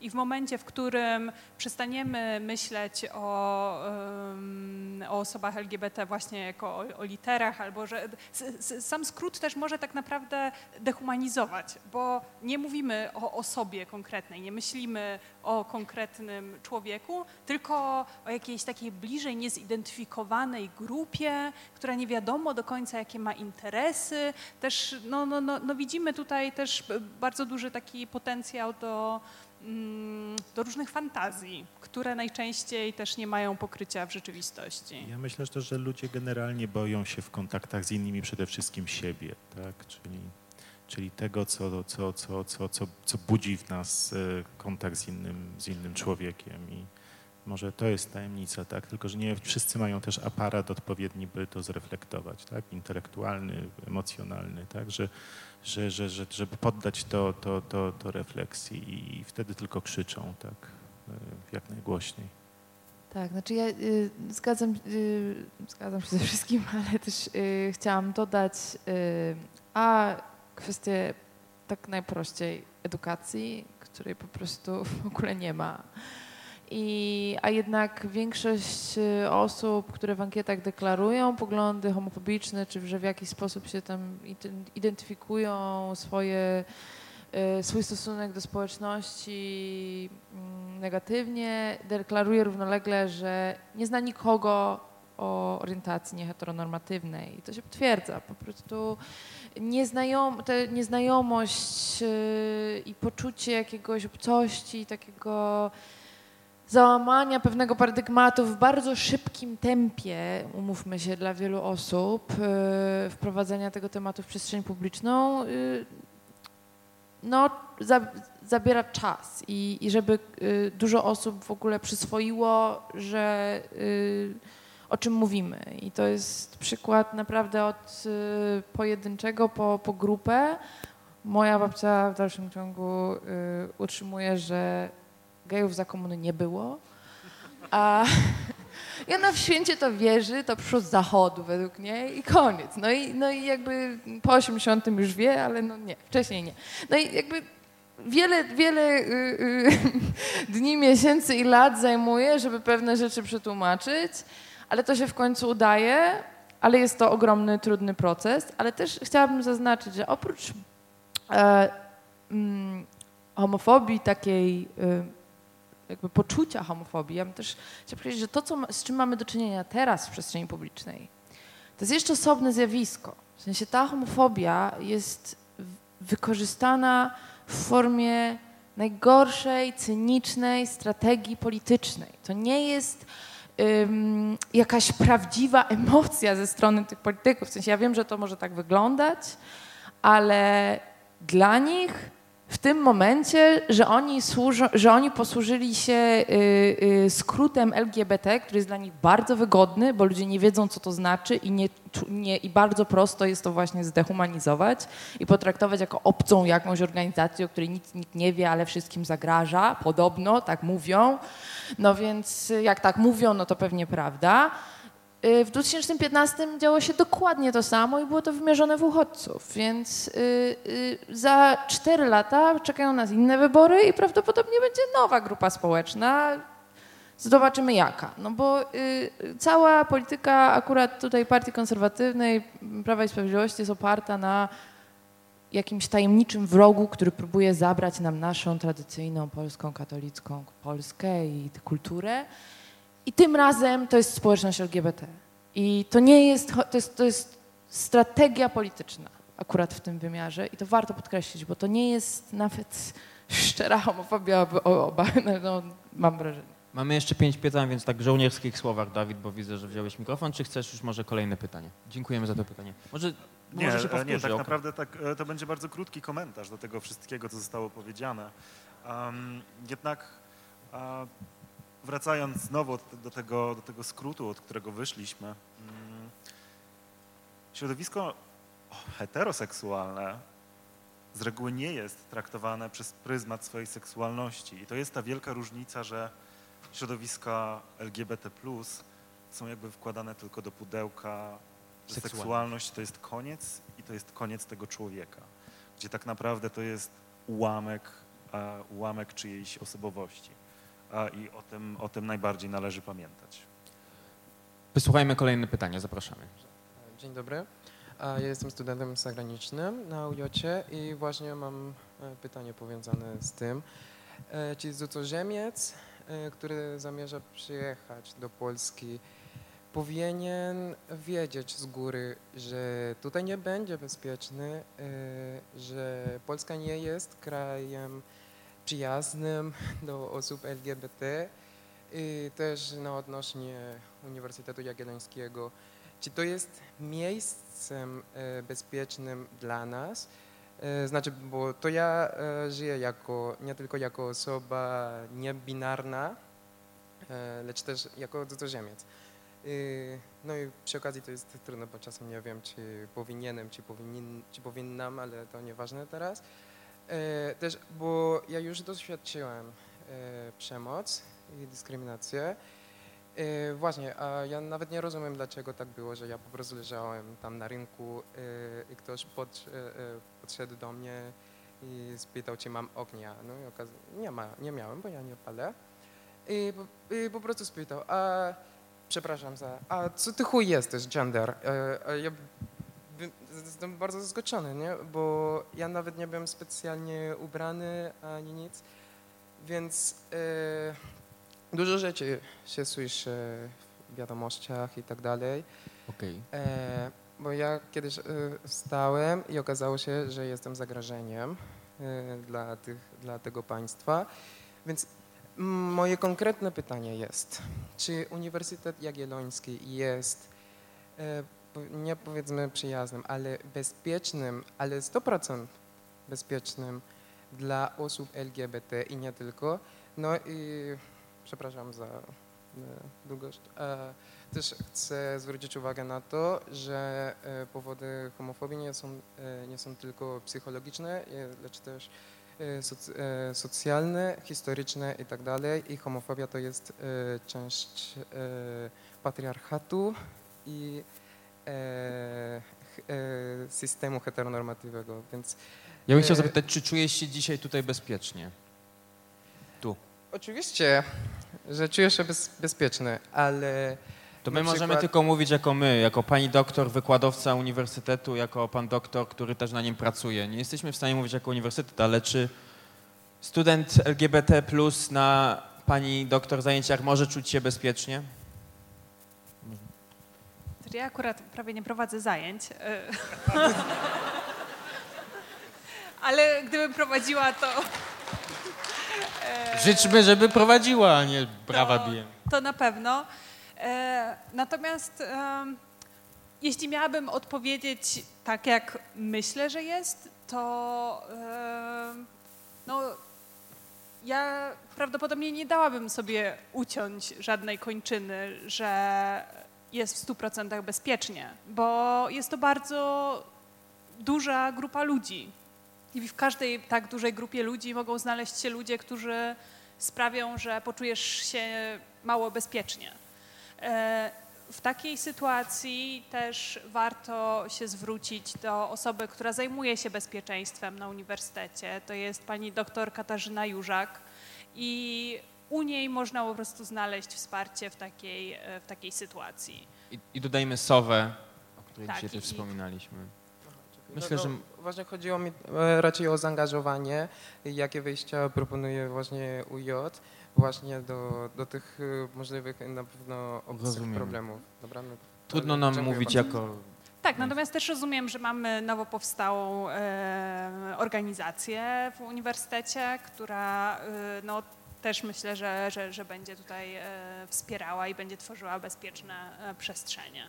E, natomiast, no, tak jak wcześniej też mówiłam, wydaje mi się, że na poziomie instytucjonalnym wciąż jest bardzo dużo do zrobienia. Dziękujemy bardzo. Dzięki. Zapraszamy Dziękuję kolejne bardzo. pytanie. Ja mam pytanie, ja mam pytanie do wszystkich Państwa właściwie, które dotyczy również poniekąd dyskusji, która tutaj się odbyła przed takiej wymiany zdań właściwie między przedstawicielami organizacji. E, w jaki sposób być sojusznikiem lub sojuszniczką osób LGBT+, nie stawiając się jednocześnie na swojej uprzywilejowanej pozycji, na przykład będąc tam białym, młodym mężczyzną heteronormatywnym.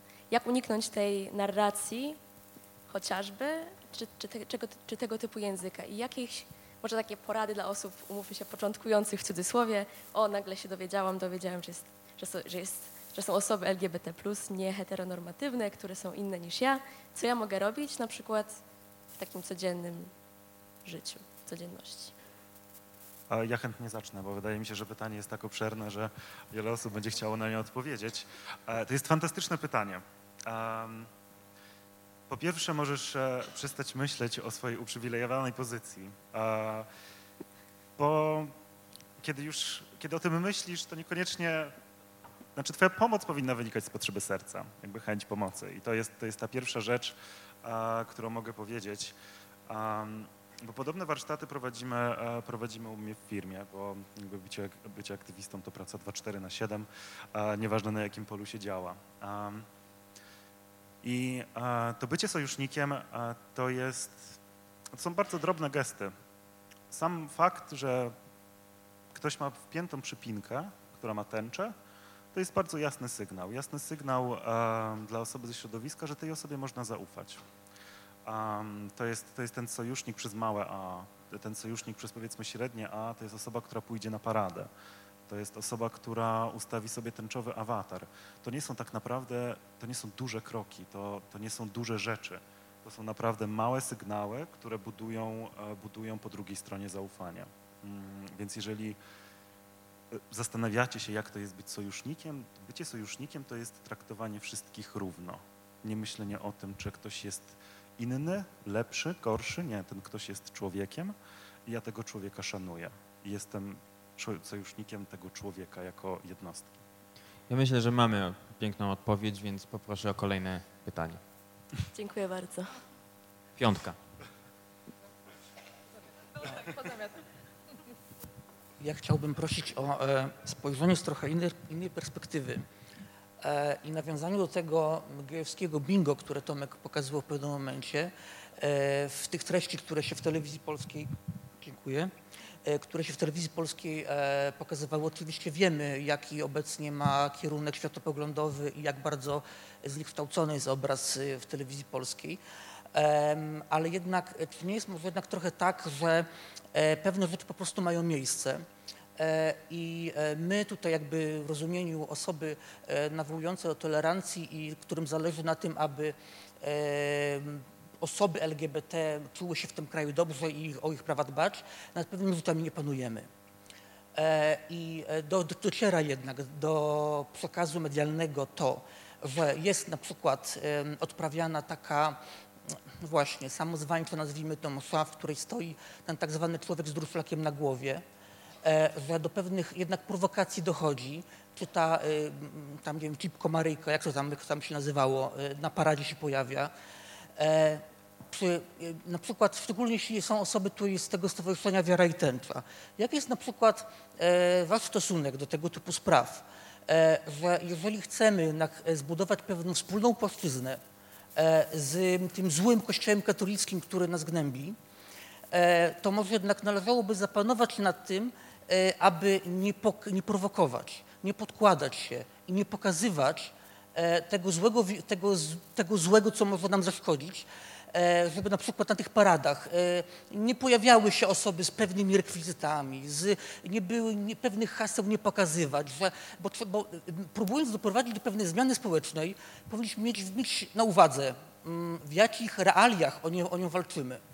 I Rozumiemy pytanie, bardzo jest, za nie dziękujemy. To w zasadzie jest już e, to, co chciałem powiedzieć. Czyli należałoby troszkę spuścić stonu. Dziękujemy bardzo, słuchamy. Mhm. No y, tak, czuję się wywołany do odpowiedzi.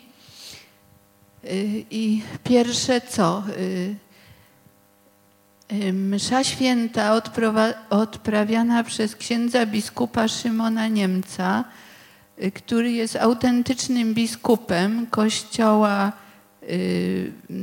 Zjednoczonego Chrześcijańskiego który ma swoją siedzibę w Wielkiej Brytanii. Ale nie jest w Polsce zarejestrowany. To nie ma nic do rzeczy, ponieważ wolność wyznania religijnego bynajmniej nie ogranicza y, kultu do kościołów, które są zarejestrowane w tak, Polsce. Ale nie mają ochrony prawnej.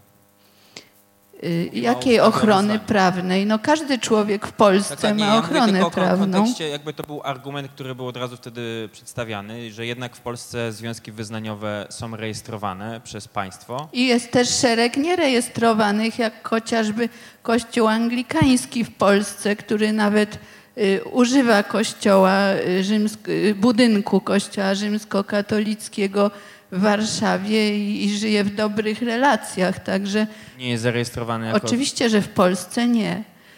I y, i jest szereg innych mniejszościowych kościołów, które nie są zarejestrowane, ale wolność wyznania y, zakłada, że każdy może y, odprawiać Eucharystię czy nabożeństwo według swojego obrządku, jeżeli sam ma do tego prawo. Także to jest karygodne nadużycie, które udało się bardzo skutecznie wmówić polskiemu społeczeństwu, że jest to profanacja mszy świętej. Ja osobiście znam od lat księdza biskupa Szymona Niemca. Y, uczestniczyłem w odprawianych przez niego Eucharystiach. Jest to człowiek pobożny i prawdziwy.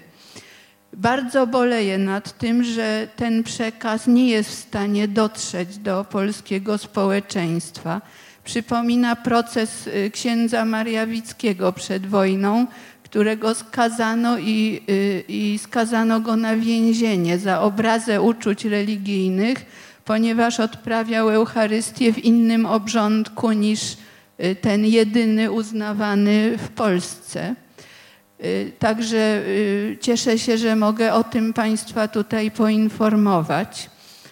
Y, Kolega też pytał o inne aspekty, które były na paradach Mm, równości tak. te wakacje. No jeżeli chodzi o takie powiedzmy wyrazy różne artystyczne, tam po, połączenie jakichś ekspresji religijnej z, z seksualnymi elementami, no to cóż, no, ja osobiście w tym nie gustuję, ale też nie mam wpływu na, na to, jeżeli ktoś taką ekspresję wyraża. No, jest to również y, w nowoczesnych wystawach artystycznych y, przecież pe, pewna wolność takiej ekspresji. No, oczywiście tutaj można mówić też o strategii ruchu y, LGBT, który, który mm, myślę, że powinien myśleć, jaką strategię w danym momencie stosuje. Jeżeli chodzi o mszę świętą przed Paradą Równości, będę jej bronił y, całym sobą. Była odprawiana przez wiele lat, a w tej chwili została wyciągnięta jako koronny argument. Y, Czy też na przykład, nie wiem, Matka Boża z tęczową aureolą powinna być y, doceniona jako y, przejaw pobożności osób LGBT. Podobnie jak y, Matka Boża ze skośnymi oczami w Chinach, czy, czy przedstawiana jako y, ciemnoskóra w, w innych y, narodach. Także takie jest moje osobiste zdanie. Jeżeli chodzi o wiarę i tęczę, to my chodzimy z takim transparentem. Nie trwóżcie się, w domu ojca jest mieszkań wiele. No i proszę sobie wyobrazić, że też przyczepili się nam do tego transparentu, ponieważ pewien y, bardzo pobożny Polak katolik stwierdził, że to go obraża, y, ponieważ sugeruje, że czynny gej mógłby być zbawiony. Pozostawiam bez komentarza. Znaczy, ja bym dodała też, bo to jest naczelny argument, który zawsze pada w tych wszystkich y, dyskusjach i po pierwsze społeczność LGBT w Polsce plus jest liczona statystycznie na minimum 2 miliony ludzi. Ludzie robią różne rzeczy. Czasami lepiej, czasami gorzej, wyrażają siebie, każdy ma prawo do tego, jak chce to wyrazić i naprawdę nie ma sposobu, żeby powiedzieć dwóm milionom ludzi, obieramy taką strategię, żebyście żyli, na, żeby się to wszystkim podobało dookoła. No nie. To raz. Dwa, jeśli coś naprawdę uderza na różnego rodzaju marszach w wartości katolickie, czy chrześcijańskie szerzej, to w mojej osobistej ocenie nie jest to Maryjka w aureoli tęczowej, tylko krzyż celtycki. I takimi znakami powinniśmy się zająć w pierwszej kolejności, bo one naprawdę godzą w ludzi, a tamte tylko włączają innych w społeczność, która już jest. Brawo.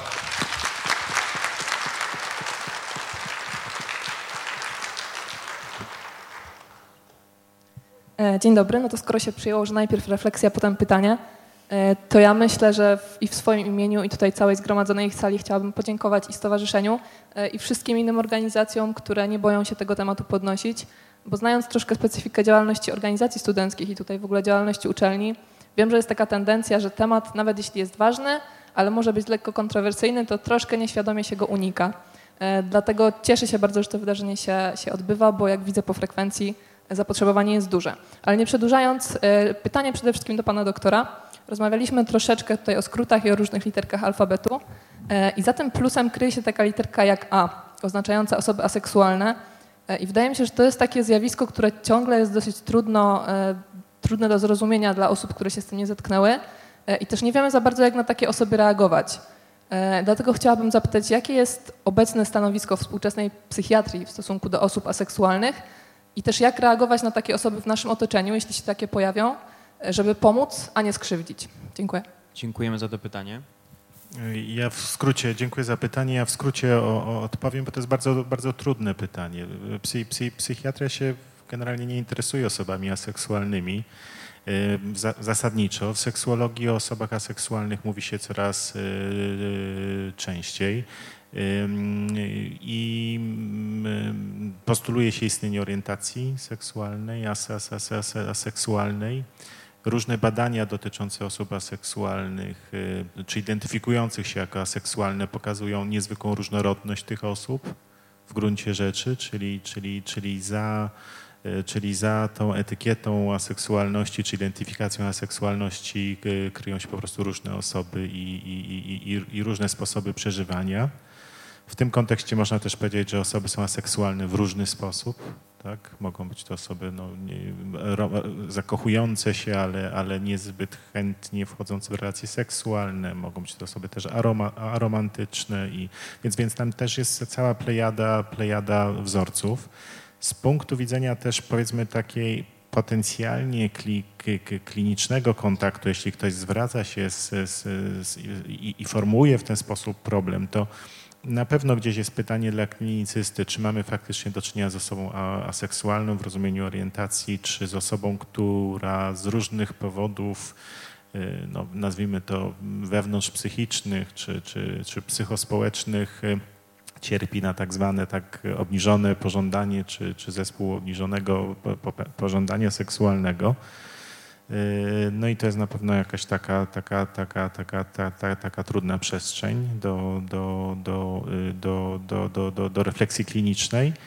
Natomiast jak odnosić się do osób aseksualnych, no, no w jakimś sensie to jest proste, odpowiedź jest prosta, no jak do, jak do ludzi, tak, no przyjaźnić się, iść na piwo, słuchać, yy, co mają do powiedzenia, szanować to, co wnoszą i ja nie wiem, czy są jakieś szczególne tutaj przepisy. Ja myślę, że w ogóle jeśli chodzi o kontakt z osobami LGBTQ, to, to, to jest podstawowy przepis, tak? No, przyjaźnić się, tak? Przyjaźnić się, żyć razem, y, a, za, a równocześnie nie ignorować y, specyficznego kontekstu. Ja, ja przy tej okazji może się zwrócę uwagę na takie zjawisko mikroagresji. Ja jedno słowo tylko chciałem tu powiedzieć.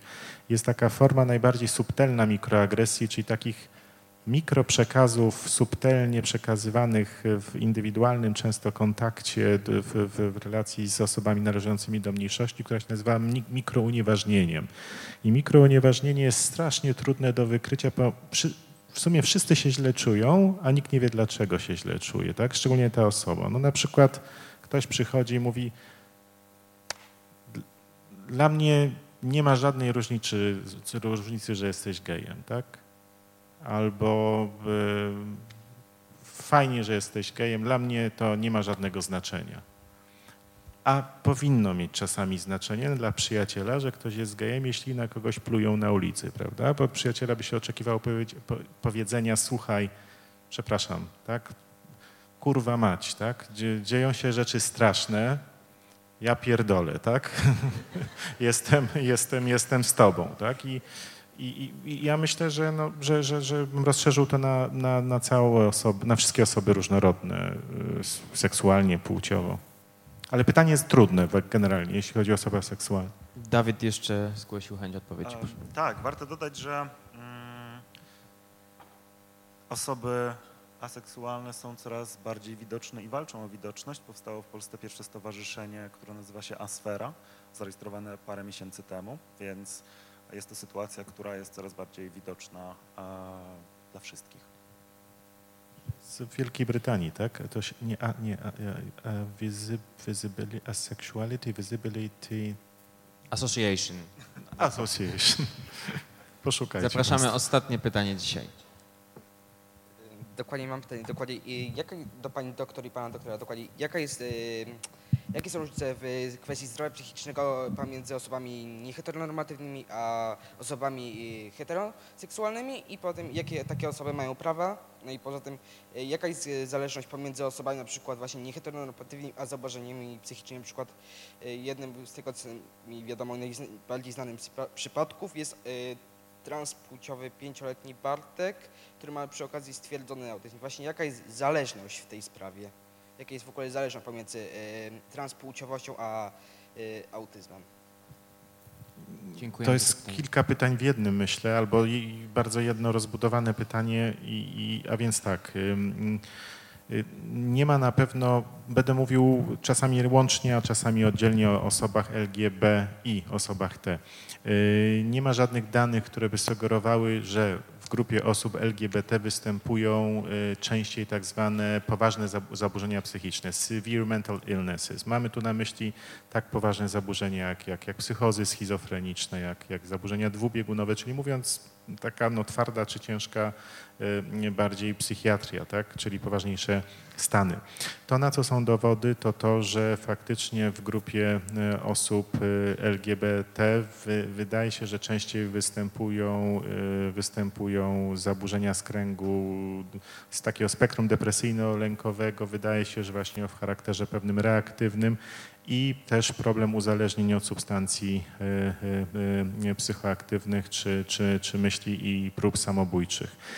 Główną dominującą teorią, która pozwala to zrozumieć, jest taka unifikująca czy, czy oparta o, o w gruncie rzeczy o wiele koncepcji rozumienia stresu, te, te, nawet nie teoria, tylko taki model stresu mniejszościowego, który pokazuje jak, jak oddziaływania zewnętrzne, ale też socjalizacja, negatywna socjalizacja w naszej kulturze Y, na temat y, osób y, LGBT wnika niejako prawda, w system przekonań, postaw, w ogóle w osobowość, mówiąc w pewnym uproszczeniu, osoby LGBT i też drąży ją od środka w postaci zinternalizowanej homofobii, bifobii czy, czy, czy, czy, czy, czy transfobii.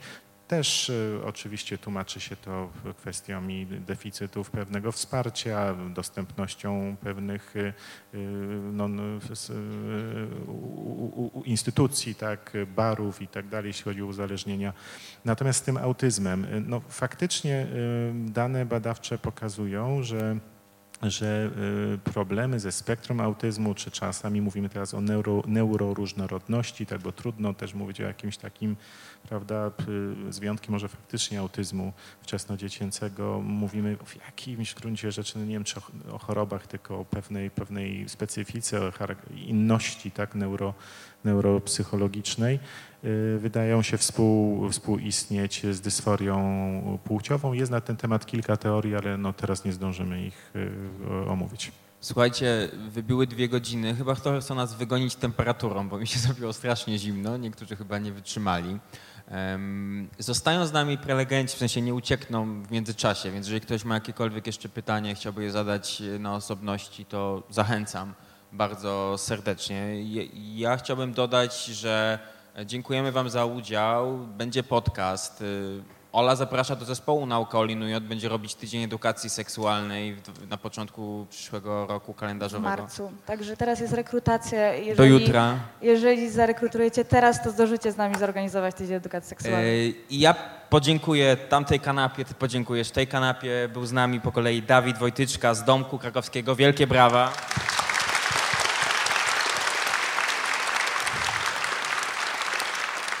Jak już zdążyliście zobaczyć, długie przedstawienie pana dyrektora miało swoje powody. Doktor Bartosz Grabski. Bardzo dziękuję panie doktorze.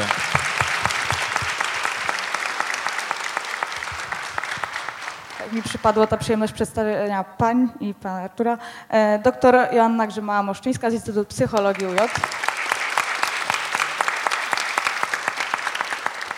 Artur Barbara Kapturkiewicz z Fundacji Wiara i Tęcza. Oraz pani Nina Gabryś z Rady Miasta Krakowa.